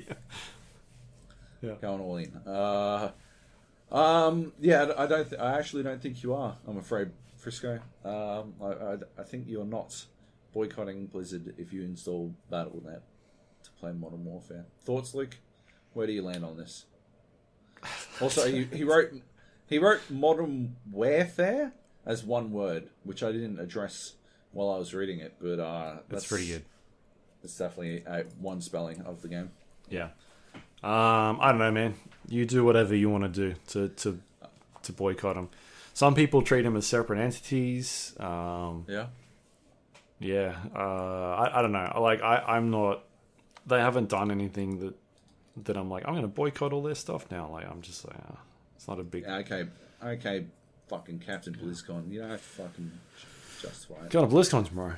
He's, he's going to BlizzCon. um, is, is Luke? That's the question. Frisco is Luke still boycotting Blizzard if he's going to BlizzCon tomorrow? To report Yeah. Uh, not to protest. Uh, Nice. Uh, Fridge Monster Man writes Hi, Luke and Joab. In the last console generation, after the massive success of the Wii, Sony and Microsoft scram. Oh, hang on. No, that's my bad. In the last console generation, after the, the massive success of the Wii, Sony and Microsoft scrambled to get their own motion controls out the door. PlayStation Move is now part of the PlayStation VR, and the Kinect has been relegated to the hobbyist scene after Microsoft re- realized bundling it with the Xbox One wasn't going to make it a success. Do you think the experience Sony and Microsoft had with chasing Nintendo last time round has made them hold back on copying the Switch this generation? Sony, oh, I'm fucking popping off. I'm popping off, Fridge Monster Man. I can't believe you'd say this. Uh, Sony is particularly surprising to me, as the bare minimum they'd need to do is dig up the Vita. Oh, you- you're there already. Uh, and jam some new components into its corpse and shock it back to life. I cannot believe you would say that Sony would be copying the Switch when the Switch is a fucking copy of the fucking PlayStation Vita, but you do acknowledge that to some extent. Nevertheless, uh, I cannot believe Nintendo came out with a fucking clone of the Vita and somehow marketed it as their own big fucking idea. Uh, because it's driving me fucking bananas. It's driving everyone fucking loving the fuck. Where where are all the fans of the Nintendo Switch Lite when the Vita was out there doing its fucking best? You know, doing whatever. It, what the fuck, Luke? What is your fucking ground made of? Luke's going for a fucking walk or something. I think he's going to get his PlayStation Vita. He's got it. He's still got his Vita. Well, I don't know if you guys heard that over the fucking mic, but it sounds like he's got bubble wrap for a fucking carpeting or something. It sounds fucking heinous. What about the PSP? Oh, the PSP. Oh, that's the P. I can't see on the tiny fucking image here. The fucking old school. I've got my PSP around here somewhere too. I'm sure, but I don't want to go, go fuck. I've got two of them. I've got two Vitas, three Vitas, I think. Two two PSPs, uh, and a PSP Go, and two PlayStation Vitas. Um, Oh, it's my yeah, bubble wrap. Vita, Vita for life. Uh, no, I do think that uh, after the after failing to successfully mimic Nintendo uh, have that they are a bit gun shy about just copying uh, Nintendo again. Uh, but at the same time, I also think that they've got better consoles this time around by a significant margin. Um, so I don't think they felt the uh, impetus to try to catch up as much. Yeah. Luke, what do you reckon? Were they gun shy in the copying? uh, Oh, like I, stakes? I liked what they did with the PlayStation Move. That was a good, good peripheral. I love those games. Bocce, game of the year. Oh, Bocce was good. Bocce was good. Uh, but it didn't really have the sell through of the Wii, right? No, um, I don't think that's because believe- of Nintendo, right? Well, that and the PlayStation 3 was significantly more expensive than the old uh, Wii. Yeah. Right? So, yeah, uh, adding on an extra hundred bucks for the PlayStation Move controllers wasn't a particularly attractive um, purchasing decision. Right. I don't actually. I don't even know where my controls are. Unbelievable. They're in a box here somewhere. fan you are. Um, no, because Dreams is coming out at some Oh, stage, yeah. right? And that'll that'll use them for you can sculpt fucking faces and things like that. I think it's out in early access already. Oh yeah, yeah, you can play it. Like people have done ridiculous things with that game. Yeah, uh, I've seen. rad. Um, Yeah. Yeah, I don't know. Like, I I think this generation, like we've said before, it's going to be a massive leap. Um, we're going to see some interesting controllers, but nothing on the scale of what you know. I, I think it's going to be a hardware console generation Yeah. and not a peripheral generation. they've Yeah, they've they've yeah. understood. Like last last uh, last time, Microsoft was all about the TVs, and they quickly stepped back on that one. Um, Sony's just generally been pretty good in terms of like we're going to put out a beastie console and we'll see what happens. Like they had the games to back it, whereas I feel like the Xbox this generation just hasn't really brought it until Yeah. you know recently they've really stepped up their game with you know Sea of Thieves and the Outer Worlds and Game Pass just in general. But next gen is going to be excellent. I feel like I think it's going to be a really good generation of consoles. Yeah, I think it's going to be real interesting. Uh, I'm very excited to see what they bring out uh, because it's going to force a new, like a, a really, I think a really wild leap in what What we can do. games do, with yeah with the new technology. So I, I think it'll be really cool. Um, yeah, cool. Well, that's it. That's it. Um, all right, should we wrap Good things up? questions. Yeah. let's Got really bright all of a sudden. This, this white page. Uh, you can find the Gap on iTunes, Android Windows Store, Spotify, all those places. Pocket Casts. I use Pocket Casts for my um my phone. You can find us on there as well. Uh, if you do have some time, please rate and review the show. Helps other people find us because that's something that's very hard for people to do.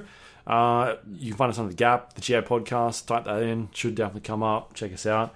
You can also send us questions through email, the GA podcast at gmail.com, or you can do it the old, or the new way, sorry, the gapodcast.com slash Discord. You can jump in there. That'll take you to our Discord page where people are chatting about. Um, I'm not sure what this last couple of days have been. I can't bring it up at the moment because I'll lose, I'll lose you. Um, but anyway, we've been chatting, chatting on there about certain things, so it's been fun. Frisco got a new mouse. You got one of those. Oh, the cheese grater. Holes in them. Yeah. I've seen them everywhere. Like, did they send them out for reviews or something? And Frisco just happened to get one. I don't know what it is. The people got fucking wild about them for a little while. Yeah, the cheese grater mice. I, I, I want to I want to see what it's like uh, because yeah, I've always understood certain weights work better for mice, but Right. apparently this thing's super fucking. But light. wouldn't you Anyway. just get dead skin in there the whole time? Like, just eventually build up a dead skin? and come? All right, fair enough.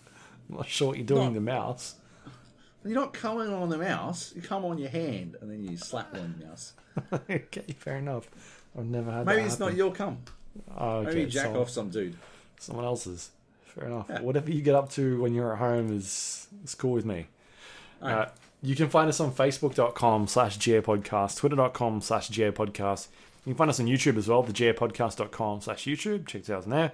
Um, our website, thegapodcast.com, has links to all the things we've talked about on the uh, the show just then, including past episodes. If you want to Yep. maybe listen to last week where we talked about, uh, I don't know, Modern Warfare or WWE 2K20, because that was a thing that happened. It was. Yeah. Uh, they they released an announcement that they were going to fix their game as well. That's, yep. I guess they need to, right? Uh, it's basically a, a, complete teardown at this point. So uh, I don't know what the fuck they're going to do, but yeah. it'll be interesting to see. Yeah. Yeah.